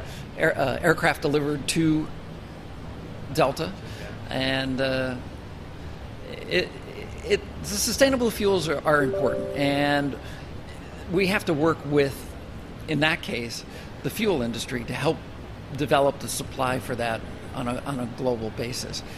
But that's a, a near term solution. We have some longer term goals to really reduce the emissions and eventually eliminate them entirely. But that's, that's going to be a challenge that we're looking at. Yeah, I know I was up in uh, Friedrichshafen for Aero Expo, and on the general aviation side, Siemens um, and Magnus aircraft. We're, we're really trying to get the electric aircraft out there and into the general population. Uh, is that something that Airbus is uh, is looking at? So we're partnered with Siemens on a program called the eFan X. Now the eFan was an all-electric aircraft that made uh, one of the, the first true electric crossings of the English Channel uh, a few years back. The eFan X is taking a airliner um, it's a BA 146, I believe, and replacing one of its four engines with a 2 megawatt electric motor. And we're going to find out. I mean, that's, think about that. Two megawatts. That's an incredible amount of electricity and power that has to be controlled. So we're going to be starting to experiment. And that aircraft, we think, will be flying either later this year or early next year. And, and that's going to be a, a step forward to understanding how to do that on large aircraft. But meanwhile, if you were to go downstairs, here you'd see our Vahana uh, aircraft, which of course is 100% electric. Um, its its twin has done well over 100, 100 flights now, and it's completely self-piloted, all electric, zero emission, and you know that's going to be what is required as urban air mobility becomes more of a demand uh, in our transportation ecosystem. And, and and that really is it. We we do articles and stories almost weekly about either electric aircraft, the urban air mobility, um, and, and then in addition to that, the, hu- the, the what is the human's role in in in the loop or on the loop, as we used to say, right? Um, so, where do you see? So we have a pilotless aircraft downstairs that is in, safe and has proven to be safe. Do you see that technology perhaps going larger or wider into the industry, the aerospace industry? Well, I think it has to, and you know we're seeing it in a variety of fronts. Um, you may be aware that the the U.S. military is well on their way of developing the unmanned refueling aircraft. Energy, just in case you hadn't made the connection, uh, because it's going to be necessary for a variety of reasons. One, it can do the job better. You don't have to put all the Life the support systems. life support, yeah. exactly the life support systems, but also it reduces the demand for pilots. In that case, with the United States Navy, and the demand for pilots is only going to be increasing. I heard some statistic that over the next 15 years, there's going to be a requirement for more pilots than have ever been certified in the history of aviation. And to keep up with that, we have to find new ways to be efficient with our flight crews. And that's going to be bringing more autonomy into the cockpit. I mean, let's, let's think about it. When avi- commercial aviation started, there were five people in the cockpit. and then there were four. And then there were three. And now we're down to two. Is there going to be a next step? I think it has to happen. A- And uh, one of the other great things that I saw Airbus working on was this the bird of prey. So Isn't that cool? It was probably the coolest thing I've ever seen in aviation. So biologically inspired engineering. It's an airplane that that looks like a bird. It, it well actually you can tell me how, how you guys ended up with, with that concept. Well, I was not part of that project. I, I mean, I heard about it about the same time that, that most of you did. Uh, It, it is inspired by the bird of prey. It has on the ends of its uh, wings winglets that are individually controlled, like the, the flight feathers of a, of a bird, and its tail is more like a like a soaring bird.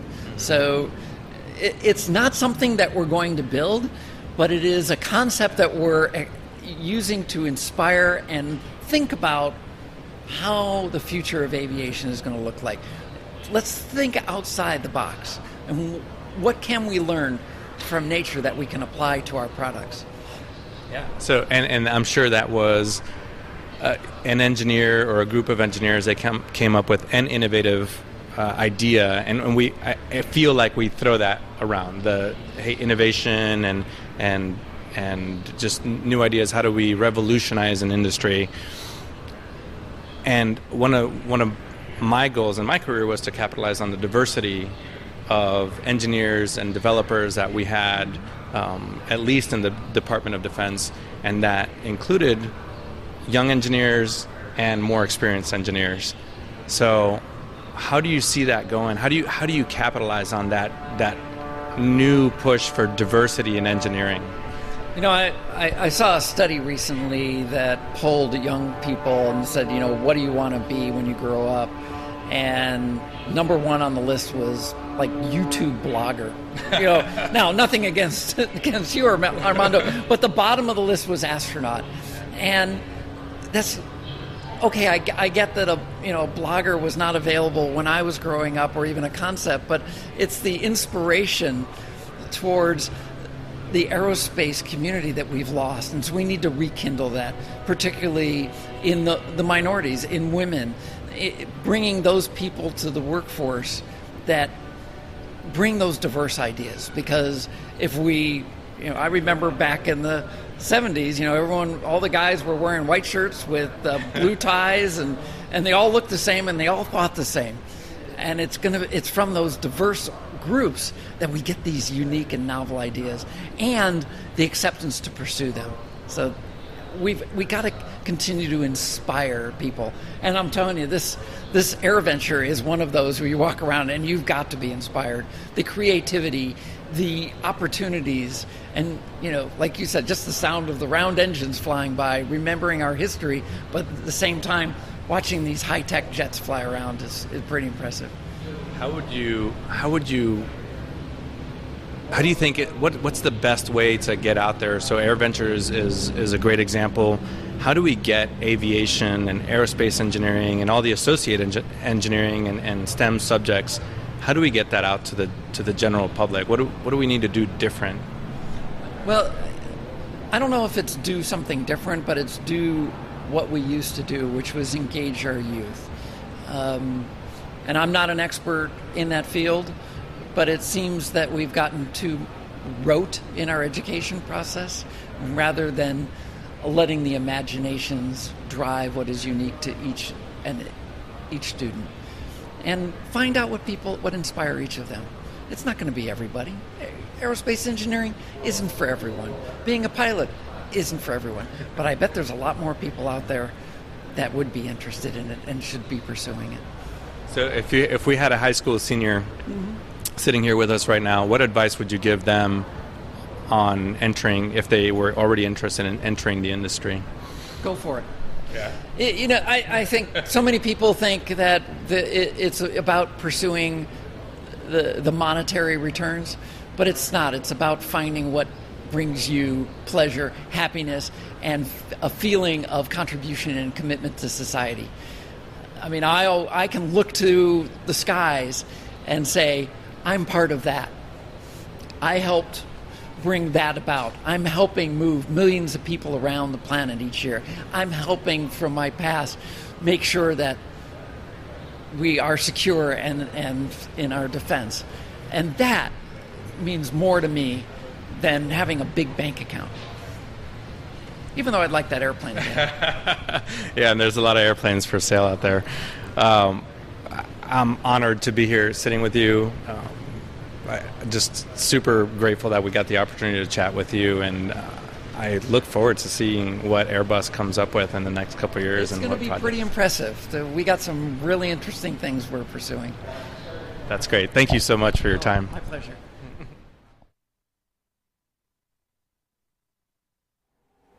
Well, I hope you enjoyed that little segment there from Armando. I know uh, I uh, we, well, we always get first kind of dibs on this sort of stuff when we get stuff sent in, don't we, from Armando? do, so yeah, we, we get to watch these things before the show, and I watched this Oh, you, yesterday. yeah, you, you, you, And I, yeah. I, and I absolutely, and I was like, I texting Matt and Armando and saying, "Oh, was really good, really good segment. I love it, absolutely love it." And it was really good. So thanks a lot for that, Armando. yeah. Very interesting indeed, and also good to see women in aviation. That's the best thing. Yeah, it's it's great, and what a fantastic uh, piece it is. It's just uh, uh, and, and and fresh from Osh as well. I mean, bless him, he's he's actually edited that while he's been in the I you know. know on site, which is fantastic. So we've got another little piece uh, that we're going to play uh, shortly, um, but first I think it's time to have a little chat with our Yes. esteemed guest. So again, uh, this week we have Max Trescott on the show with us. So uh, again, welcome Max onto the show. Thanks for uh, taking time out of your busy flight schedule to join us. Did, did you say you want to have a little chin wag? Is that what you said? Yes, that would be, that would, do you know what? Little That'd be jolly splendid. If you if you could squeeze us in, we'd be eternally grateful. Certainly. Excellent, excellent. Yeah, we don't use that expression here, so I don't even really know what it means, No, but I think it means chatting. Yeah, pretty much. Yes. Yeah. Okay, good. yeah. You, you, you've, you've caught us out. It's, it's, we So Max, we we, um, we last uh, saw you back on. Uh, I think you refreshed my memory earlier on episode 172 of the show. It was then about Yeah. two years ago in July, That- and that was uh, that was when you guys made the big announcement. You made the big announcement that uh, Neb was going to full time host. at Oh that yes, of course. Ah. Yeah, absolutely. So it's his, it's his two year anniversary, but he didn't show up for it. Oh, How rude. we'll let him Yes, yeah, let him off. absolutely. So what's Yeah. what's been going on in the world of uh, Max Trescott in the last few years? Then obviously you're still doing your CFI and stuff, the training training the young pilots of the future. Sure. So let's see. Uh, between when we last talked, I decided to teach full time in Cirrus. So just a little under two years ago, I realized, you know, um, I like these planes uh, a lot, and there's a real need for training in them.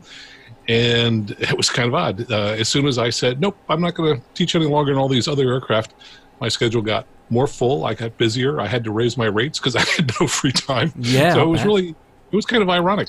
Um, and the reason I did that, well, twofold. One, I really think they are safer aircraft because they've got the, the CAPS, the Cirrus airframe parachute system, where basically if you've got a problem, you pull the handle, and then you've got a huge parachute that just lowers you know the entire aircraft. You got to be above uh, 500 feet above the ground in some models, 600 feet in other models to do that. But it really does add a layer of safety that's just not available in the other aircraft. Uh, but these aircraft are more technologically advanced. So that kind of appeals to my inner geek. my background is in electrical engineering, uh, and so I just I just love all the you know the different features that are available in in these aircraft. Uh, so these days, uh, spending just a lot of time teaching in Cirrus. Oh, and you know, I, I went back and I listened to 172 uh, yesterday, and in it, uh, you guys asked me what was my favorite airplane and what airplane I wanted to fly next and so on. I said the Vision Jet, the Cirrus uh, Vision Jet. And um, later that year, I indeed got my type rating. Actually, later last year. So about a, year after we last talked, I did get my uh, type rating. Uh, and that's pretty uh, intensive uh, training. Uh, it's, you know, I think a lot of people who get checked down in a piston aircraft, you know, they may spend 5, 10, 15 hours you know, learning about that aircraft. Here it was a solid nine days, you know, of just drinking, eating, uh, you know, sleeping uh, aircraft stuff. I mean, it really was dawn to, to dusk kind of, uh, you know, work. You know, all the training for the uh, Cirrus SF-50 Vision Jet is back in Knoxville, where they have a large multi-million dollar, you know, full-size simulator that, you know, rocks and rolls.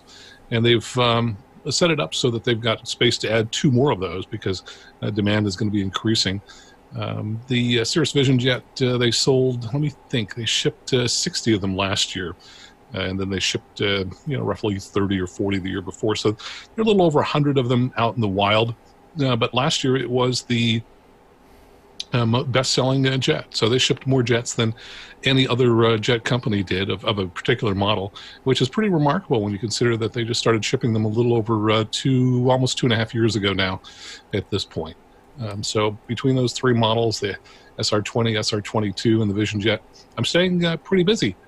Uh, but also got a couple writing projects, and that's why I'm not at uh, AirVenture this week. I've been to AirVenture probably a dozen times over the last uh, 20 years, I would guess. I was there last year, but just decided this year, you know, I've got so many little projects that I'm trying to, to uh, you know, make some headway on that I figured I'd, uh, you know, stick around. And so far that's worked out. Uh, you know, I, I, had a little bit of time in my flying schedule this week where I could dedicate about two days to uh, some of the writing projects. So yeah, keeps me, keeps me pretty busy. Max, when you, obviously you, you do, you know, the training and stuff in the Cirrus aircraft, for someone who's done most of their training like myself in a, in a 150 or 172, how easy is it to transition from, from the Cessna product with steam gauges essentially over to the Cirrus, which is like you know going from a an Amstrad 64 across to a, an iPad? Sure. So I think the first question I ask people is, you know, do you like technology? You know, do you use a smartphone? Do you have an iPhone or an Android? And if the answer to those things is yes, then you know it's it's well within your grasp. If if on the other hand people are like, eh, no, I really like this flip phone. It does you know everything that uh, I ever need to do. And by the way, I know a flight instructor recently who showed me his flip phone that he still carries. Wow. I was absolutely stunned. Impressive so, stuff. Yeah. Yeah, he certainly doesn't run ForeFlight on that. That's for uh, sure. no, no, I can imagine. Yeah. Um, actually, we, yeah, we, so, we, we, discovered something quite interesting with that with um, Armando actually because they now do a ForeFlight uh, software that's designed for people with simulators, like so where you've got mm, like flight sim yeah. and stuff. It's it's a powerful bit of kit actually, isn't it? Yeah, so I there are some interfaces, but I, I don't know the specifics of you know how that how that works out. Uh, is there more you can tell me about it? Uh, we, we, we need we got the, uh, Armando would be the man for all that, but he was sort of uh, demonstrating it. Yeah, I've uh, seen it in operation. He, yeah. when when Armando was based here in the UK before he moved back to the US, he he'd, he'd got a sim set up in his in his basement and um, using uh, X Plane. I think it was X Plane and had ForeFlights set up with that to use. Yeah, and it could um, it could interface yeah, with could interface with, with ForeFlights, so you could well. do all your flight plans and everything yeah. using ForeFlight. very good. Hmm. Yeah, it was impressive stuff actually. So as if you were doing a real flight essentially. Actually, we've got a question yeah. for you, uh, Max, from the chat room from Tony sure. S. He says that if if uh, if you would have been working for the Cirrus design team, are there anything, or is there anything you would have uh, done differently with the design of the aircraft? Hmm. Tough question. Um, I, I, really admire good design. Uh, that's just one of the things that I'm really drawn to, and I've been particularly drawn to the Cirrus jet because I think the design is really excellent. Uh, if you, um, I mean, there's so many first impressions you get when you jump into the uh, the aircraft, which hold hold through. You know, for example, uh, it looks roomy. It looks um, you know, like the cockpit is very streamlined and simplified. Uh, and it's easy to get into. Let me let me just give you some points of comparison. By the way, I think the simple answer to the question is no. I can't think of anything I would do differently. But let me let me tell you about some of the things that I that I, I think really distinguish it. Uh, for example, I have um, taught uh, in a citation from time to time. And for me to climb into a Cessna citation, I'm a little over six feet tall. And to get into the right front seat, it takes probably 45 to 50 seconds just to kind of pretzel my body into that space. I mean, if you ever had to get out in a hurry, yeah. forget it. you know, it's just, it's not going to happen. Climbing into the Cirrus Vision Jet, if you're going to sit in one of the front seats, it's like sitting in my office chair here. I mean, mm. that's how easy it is to get into. Uh, both seats slide back probably a full three plus feet. Uh, so there's just tons of room to get in. You slide them forward. So uh, that's incredibly simple.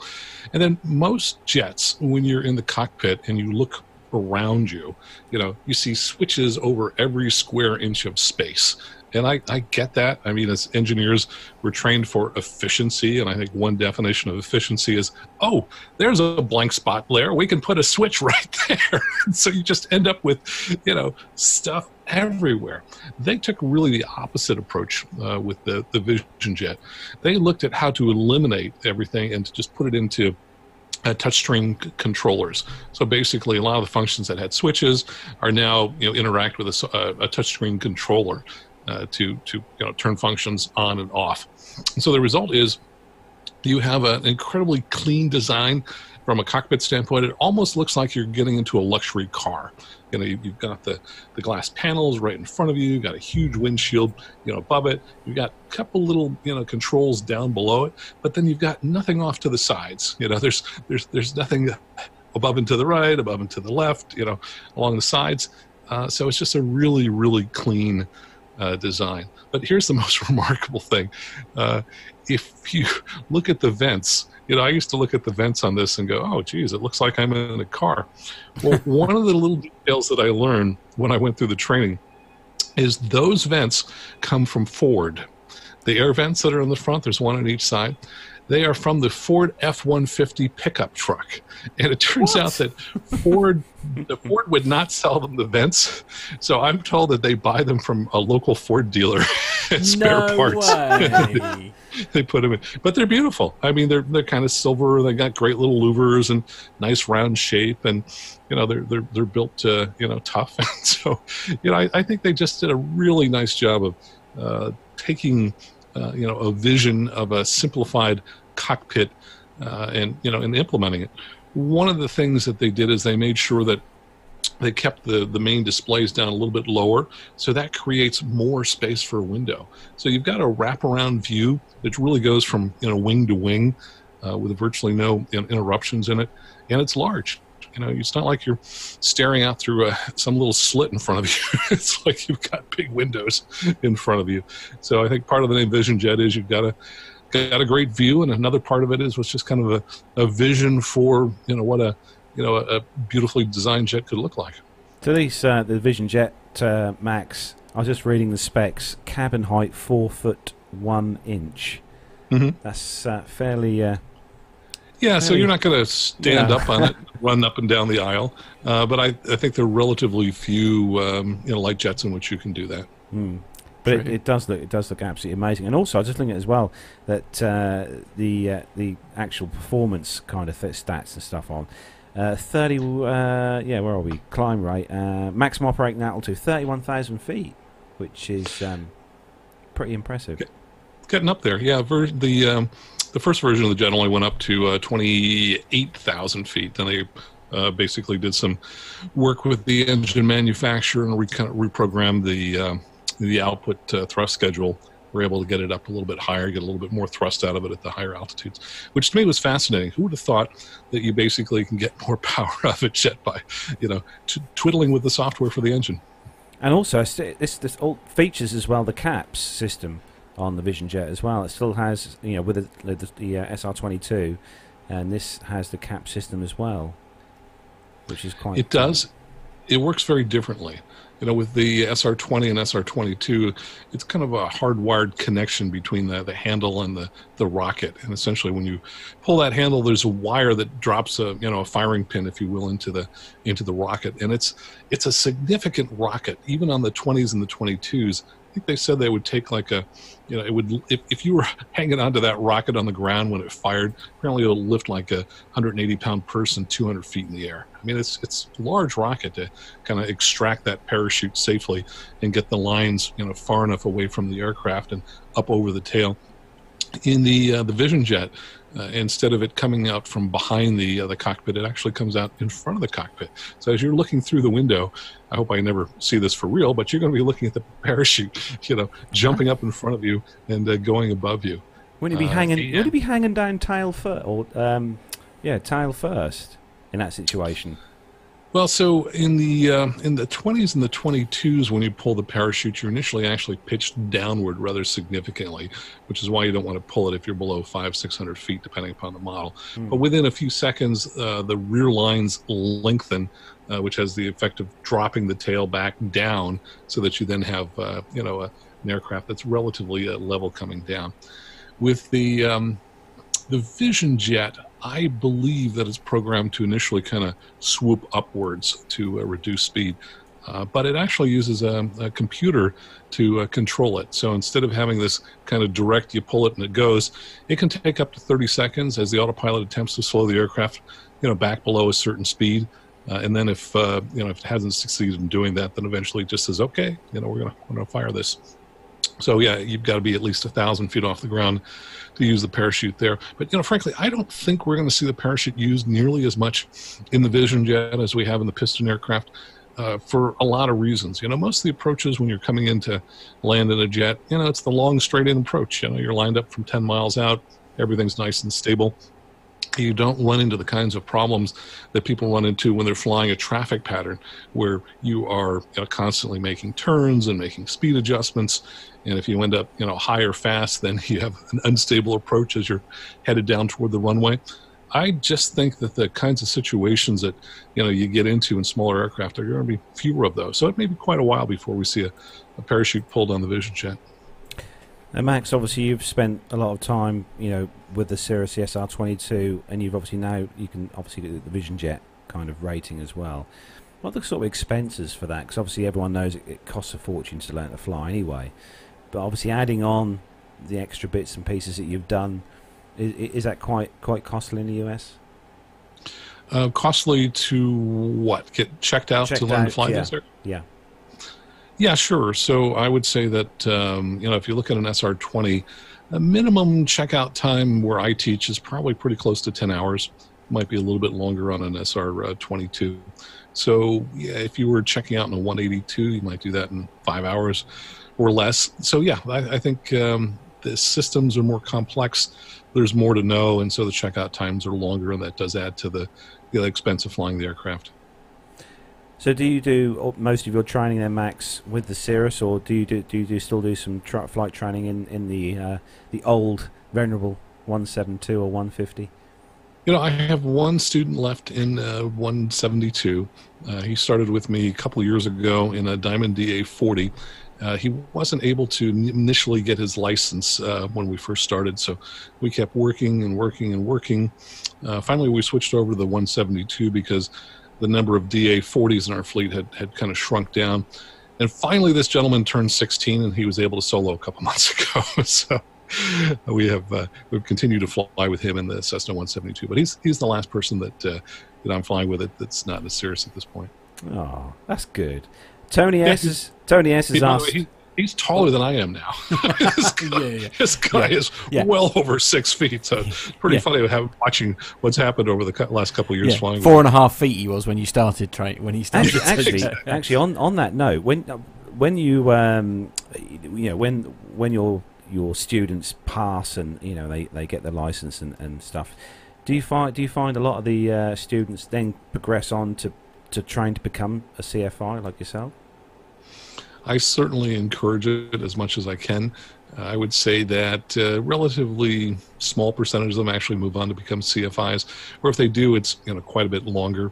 Uh, one of the things I do anytime I'm giving a presentation, I always ask all the CFIs up at, uh, in the room to stand up and we you know, give them a round of applause and recognize them. And you know, I talk about how I became a CFI, which was a little bit happenstance and then I encourage them to become a CFI. And I tell them, I hope a couple of years from now, one of you will walk up to me and say, you know, I hadn't thought about doing this, but you planted the seed in my mind, and yes, I became a CFI. So it's great fun. There is a CFI shortage right now because the airlines are hiring like crazy, and CFIs, I think, are you know excellent candidates to be airline pilots. Mm. So yeah, it's it's tough to um, sometimes find a CFI just because uh, you know, supply and demand is out of balance right now. So one last question from Tony S. Then he's this is quite an interesting one. He says, uh, "Do CAPS survivors get a tie like the Martin Baker ejectees?" well, you know, it's interesting. There has been uh, a lot of speculation about when we'll have the either the first airplane to have CAPS pulled twice on it, or the first pilot, you know, to end up uh, pulling twice. Uh, so far, that hasn't happened. Um, but, but uh, you know, there's actually a uh, a meeting of um, CAPS Survivors, which is going to uh, occur this uh, this fall at, at the annual uh, convention. Uh, because I think you know some of them do have unique experiences that other people just don't understand, and so you know this is an opportunity for them to talk among themselves about what was it like and you know what kinds of things are they dealing with afterwards. I think some people kind of walk away from the experience and was like yeah all right so i pulled the parachute big deal and they move on with their lives. You know other people i think are mm, you know they're they're a little bit more um, unsettled you know by the experience and it's a little harder for them to uh, to move on. So it's a good, good opportunity i think for people to get together and you know just kind of talk about what their experiences were so, what's the future hold then, uh, Max? What's the plan for uh, for the next or moving moving on? I mean, obviously you're you're ever so busy with podcast hosting, and obviously yeah. you've got the Geeks podcast, your own podcast. I don't know how he has time to I, actually yeah. do any flying, frankly. Oh, well, yeah, exactly. you know, that's a really good point. Uh, I don't either. There there are days where I, uh, you know, I'll be out at the airport, you know, eight hours, uh, you know, flying, and you know, I, I typically fly five or six days a week. I always make sure that I take off at least a day and a half over the, the weekend because I don't want to get in the position where, gosh, I'm you know not liking flying anymore. Um, I've thought a lot about you know the uh, the question you just asked, what next? Uh, a couple things. I am working on a couple books, uh, so that's part of why I'm staying here this this week. And no, I'm not going to tell you what they are. Uh, they're, they're, just uh, just, you know, just let me know so I can get one on Amazon, please. okay. Yeah, I, I, mean, I have a heck of a lot of fun writing. It, it's kind of um, you know, it, it's a fun. Um, counterpoise to the uh, the actual flying. So I get a little bit of both. You know, when I'm flying, I'm outdoors and I'm having a good time, and yet when I'm on the book, I can just kind of nerd out and you know kind of dig into the minute details of uh, particular things. So uh, I like kind of having a little bit of that balance. I've thought about uh, you know whether to spend more time uh, in jets. You know the trouble with uh, flying in uh, you know jets is, as they say, the bigger the airplane you need, or the bigger the airplane you fly, the bigger the suitcase you need.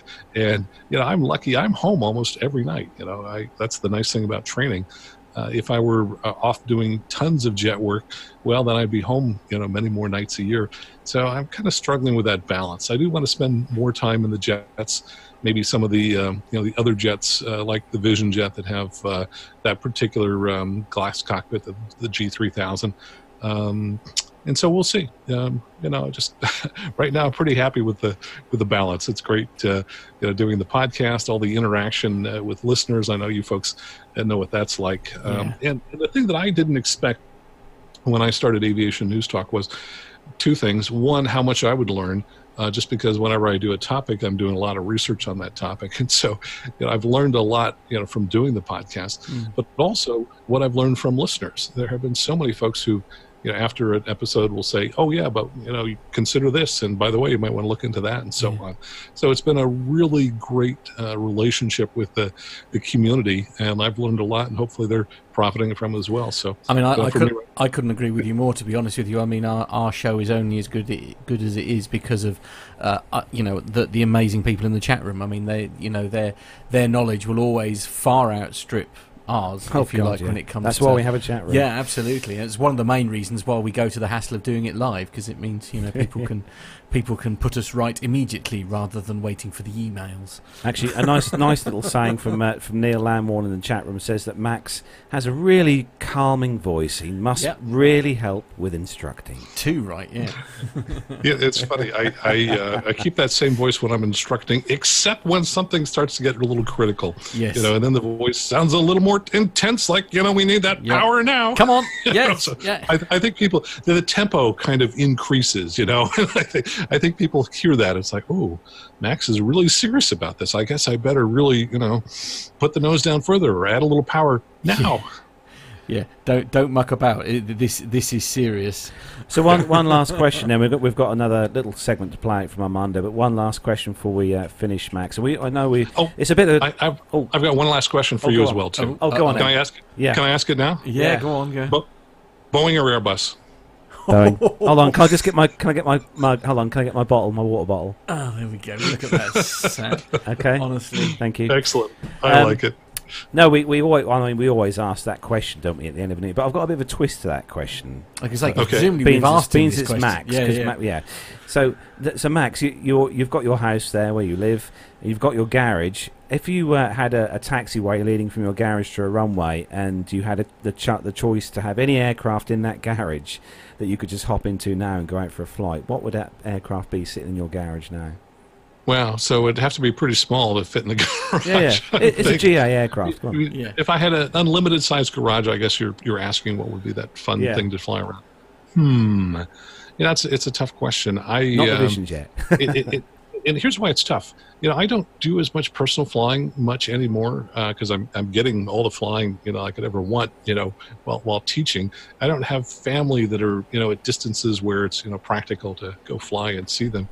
Uh, and when I want to go someplace to uh, hang out, you know, I, I drive 45 minutes down here and you know head down to the ocean and you know chill out with the uh, the, the cool ocean breezes there. So I guess I guess it would have to be. Um, Mm, you know, something like a Grumman Widgeon, you know, a nice twin engine uh, seaplane. That would probably be the, Okay. the fun thing to have in the garage there. And I, and I am, I, I did get my uh, multi engine uh, seaplane ATP rating in a Widgeon. So There's uh, nothing this probably- guy can't do, Matt. No, Have you no, have you have you have you got that now? Yeah, yeah, pretty much. Yeah, yeah. You know, if if you get if you're in a plane and that the pilots are just jumping out and you need a pilot, Right.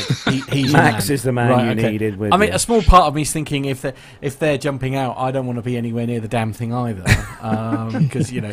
But mate, pi- pilots don't tend to evacuate their um their their you know evacuate the ship. well, Doctor Steph does. Uh, She's yeah, forever 'cause jumping out of aircraft. She's, she's one of those silly people that straps a parachute to her back and throws herself out. Come on. But let me tell you the, the, the odd thing about getting your ATP in a seaplane, not only do you have to do all the landings on the water, you have to do instrument approaches and then circle and land on the water. So it's kind of a, an interesting combination. I bet. But it sounds fun though. I'd love to fly a seaplane. Anyway, I'm gonna have to raid the joint account again. So there we go. Wow. Okay. Right, so we've got just one last little segment to play out for you from Armando before we wrap up the show. And this one is uh, Sandra Payne and Barry Payne, and they are going to be talking about uh, their Comanche 250. All right. So, team, I'm here with Miss Sandra Payne and Barry Payne, who are flying a Comanche all the way across the world. Uh, first of all, welcome to the show. Thanks, Amanda. Thank What- you. So, you're, you're flying across the world. How did you get this idea? Well, it was. Uh, we've run out of long range flying to do in the uh, South Pacific area, and we thought, what's next? And um, somebody, Sandra said, well, we should fly around the world. And I said, well, why not? Let's go do it. Now, she was telling me you guys have flown this Comanche over some pretty open spans, expanses of water, haven't you? just in the past 10 years. We have, and um, we live in New Zealand, and uh, anywhere you want to go um, seriously outside New Zealand, you've got a lot of water to fly over to get to the next bit of land or country. So, uh, yeah, we're quite used to flying over water, and um, in fact, we um, I bought the Comanche so that uh, we could do just that with um, with ease. And, yeah. So, what was it about the? I've flown. I've flown the Comanche, and I know I fell in love with it as soon as I started flying it. But what was it about the Comanche that you were looking for that you said that's the the right airplane to do this? Well, it wasn't. It wasn't my choice to begin with. Um, I was looking for an aeroplane that we could do just what we're doing now with comfortably, and um, a good friend of mine said, "Well, you need a Comanche," and I said, "No, I don't," um, thinking they were too old. But um, when I looked at the uh, performance specs, uh, he was right. Um, and the, this Comanche will, um, it's a light aeroplane. We can uh, carry the fuel load and ourselves and some very light baggage and uh, survival equipment and uh, take off at gross weight. Now, Miss Sandra, you're also a pilot, correct? That is correct, yes. So, how do you manage the workload um, or the planning going across the ocean and such you know such an endeavor? Uh, Barry and I fly as a crew, and we we decided we'd look at what our strengths and weaknesses were, and so he does all the takeoffs and landing and twiddling with the, um, you know, the autopilot. I manage the systems and the fuel and the human factors, making sure our oxygen levels are at the right level, hydration, um, all the things that, that I call housework on the flight. And together, I think we fly as a pretty nice team. Mm. Well, that's the perfect marriage, too, isn't it? a very good one, actually. Yeah, so we've been married 50 years. Congratulations. I've been flying 50 years, and um, we've got 50 flights around the world. Uh, so f- 50 years at Oshkosh as well. Yeah, so it's, it's the stars have aligned this year to do this, right? Yeah, certainly have. Now, what kind of planning? We were talking a little bit about weather planning, just in what time of year do you go, but what kind of planning considerations does it take to go across the world? Well, obviously, f- fuel is the big criteria. Avgas is not as available as it uh, used to be many years ago. So our routing is primarily around where the uh, fuel's available. And, um, and then, of course, uh, where um, it's, in many cases, we just want to go to those places and, and have a look. So um, that really set our planning. Now, you were saying that you've, you've crossed uh, the equator a couple of times now. Uh, we will yeah. do. We've crossed it once, and when we go back, we'll cross it again. And no major weather problems or challenges? Uh, when we came up through the intertropical convergence zone, we were expecting a little bit of turbulence and maybe, not, you know, not such a good flight, but we were blessed and we had a really nice smooth ride.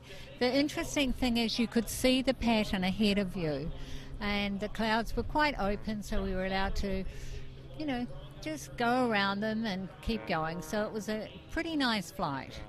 Now, what's the longest leg that you're doing that is over water or the furthest from an airport that you will be? Uh, we've already done that. It was from Kagosh, uh, sorry, from Guam to Kagoshima in Japan, and that was a nine-hour flight over water. And it really was over water. There wasn't a bird, a fish, a plane, or an island anywhere along the line. But it was a good flight, and uh, we really enjoyed it. Have you made any special modifications to the airplane for this trip? No, really, it's uh, it's the airplane as we use it every uh, every time we fly. Um, it has, uh, um, as a Comanche, it has an extra fuel tank in the back, but that's a um, uh, an STC fuel tank for the Comanche. So we've got 140 gallons, which gives us um, about 11 and a half hours. And uh, so literally, um, and I'm, I maintain it, so I'm the engineer as well. So we literally pushed it out of the hangar, put our survival gear on board, and set out. That's great. And can you describe the route a, a little bit? What? So you've left New Zealand, and what's what's the overall plan? Uh, we left New Zealand on 28th of April and we've allowed ourselves a six month window to do the trip. We went from um, New Zealand to Australia, Australia to Papua New Guinea, Papua New Guinea to Guam, Guam to Japan, Japan, three stops in Russia, and then across to Nome in Alaska. And we've done a bit of a tiki tour, I think you would call it, in, uh, in the USA. And we went out to um, New York, and then we went down to Tulsa in Oklahoma, and then back on up here to Oshkosh. So this is kind of about halfway. Um, from here, we go into Canada, over to Goose Bay, up to Greenland, Iceland, and into Scotland, England. And then we're hoping to go to Switzerland, Poland, and then to Moscow. And from Moscow, we'll go across Russia and into Vladivostok, and then down south home from there. That's that's a amazing endeavor that you that you're taking on, and one of the things that we were talking about earlier was the community aspect of aviation and how when someone takes uh, on an effort like this, suddenly people start helping you from all over, don't they? Look, aviation, the general aviation community is worldwide, is smitten with exactly the same virus, and it, um, and so there's a um, there's no known antidote, and you just enjoy it. And so yeah, it doesn't matter where you are. The only difference might be a bit of language, um, but that's quickly overcome by uh, the, the fraternity of aviation. Yeah, we have met so many lovely, lovely people um, across all of the countries we've visited so far. And um, all I can say is uh, if that was the world, it's a nice place. I agree, and Oshkosh is the best place to experience that with people from all walks of life and every country and every kind of airplane here, isn't it? Yes, it is. Yeah, yeah no, amazing. So um, it's our second visit to Oshkosh. Um, and I can say bringing our aeroplane here has been one amazing experience. Um, and uh, and we're only halfway through.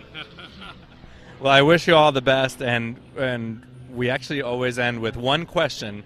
And since you're both pilots, I'll ask both of you: if you could fly any airplane in the world, current, past, future, and money was no object, other than your beautiful Comanche, because I did take a look at it, it's beautiful. What airplane would that be? Um, I think here at Oshkosh, I've actually fallen in love with the Spartan Executive. And I think I wouldn't mind giving that one a go. Yeah. yeah. And me, I couldn't go past a Mustang. Have to have it to match my motor car. Well, I think you guys should pass out your cards and your bro- your little brochure over there in the vintage and warbirds area, and you may you may get the chance before you take off on Thursday, right? yeah. And thank you very much for your uh, time, and um, we look forward to perhaps meeting up again in the future. But if you ever come down under, do come and see us. I absolutely will. I have your contact information, and and you're leaving here Thursday. Thursday. So uh, if anybody w- is listening over in, in Europe and anywhere on that route that they mentioned, you know, look them up on their website, which I saw, and you can actually. What's the website again? BazFlyer.com. And that's Baz uh, Bravo Alpha Zulu uh, Flyer.com, and you can follow their progress. Thanks, guys. Thank you very much. Thank you very much. Pleasure. That was amazing. 50 Yeah. years of flying I know. that he'd done. Crazy, that, that was crazy. All those years of flying. I tell you, that's why it's the safest way to travel. It is. You know, yeah. it is. But yeah. no, what an amazing couple. Yeah. Yeah. Uh, and do, doing a very cool thing I together, know. which is even nicer. I know. I'm just looking actually on their uh, website at the moment while we're uh, on the thing on the the Baz Flyer, and uh, just looking on there. They've got a website. It's uh, uh, around the world tw- uh, 2019.com, and uh, the actual f- the homepage has got a lovely photo of uh, Zulu Kilo uh, Bravo Alpha Zulu. Flying over the sea, uh, which Matt has just put up on the screen. That's very good of you, Matt. He's on the ball, this boy, I tell you. But uh, yeah, you can actually. There's a link on their website. You can click on tracker, and you can actually uh, track the progress uh, when they're actually flying, which is absolutely fantastic as well. So, um, no, thanks very much for that, uh, Armando. Very much appreciated as well. We uh, enjoyed that as well. Did the chat room. So don't forget uh, as well, we've got loads more coming up from Armando, from Osh uh, in future episodes. One of those being uh, an uh, interview that uh, Armando done this week with Tammie Jo Shults. You're who, very um, excited about that, aren't you? Yeah, who uh, you'll remember was uh, the pilot on uh, the Southwest Airlines uh, flight that had uh, the uncontained engine failure. I think it was was it last year that happened. Mm. I remember. I think it was. Actually, Neil year. said in the chat I wonder where they're coming in the UK. It'd be great to see them. they won't be coming to Norwich. No? Oh, what a shame. What a shame! It's on the I know. coast. I know. That'd be nice though. It would, yes, absolutely. Uh, So- but uh, but yeah, we've got lo- loads of content coming Yeah, up. There's, uh, there's uh, an interview that I done at uh, the Bristol Aviation Yes, Museum a few weeks yeah. ago. That's coming up as well in future episodes. So we've got tons of content to bring Yes, you absolutely. over the coming months. And not forgetting as well, we will be at uh, the Biggin Hill Festival of Flight as well on Saturday, the 17th of August. Mm. So if any of our listeners in the UK or, or across the globe who are in the UK uh, want to come and join us there, uh, we'll be there. Uh, in our full uh, PTUK Mm. shirts, and uh, I think if the weather's like this, we won't be wearing ties. Or No, no, I don't think so. I think we're just open neck shirts. we're open uh, neck shirts. Yeah, I tell you what, a lot of love in the chat room here again. Masha is uh, the lovely Masha is saying what an amazing couple. Um, yeah, Chris Grigg says they're not coming to Norwich due to their landing fees. And uh, yes, obviously, as you probably noticed, uh, Max has had to go. He had to sort of disappear. Unfortunately, we've Yes. taken up far too much of his time. Max as is, it were. he's had to Yeah. go off and fly a Cirrus. Yeah, yeah, literally, Um, because he's got a lesson it's booked. Terrible. Uh, but we're going to say a quick thanks as well to Max Trescott for joining us on the show Yep. this week. Don't forget, you can find him over at the Aviation News Talk podcast, which he Yep. does himself, and also on the Airplane Geeks podcast. So find him on there as a regular If you- host. If you want to get in touch with the show, it is via the website www.planetalkinguk.com. Uh, you'll find us on social media by searching for Social Plane Talking. Pardon? Social Meads.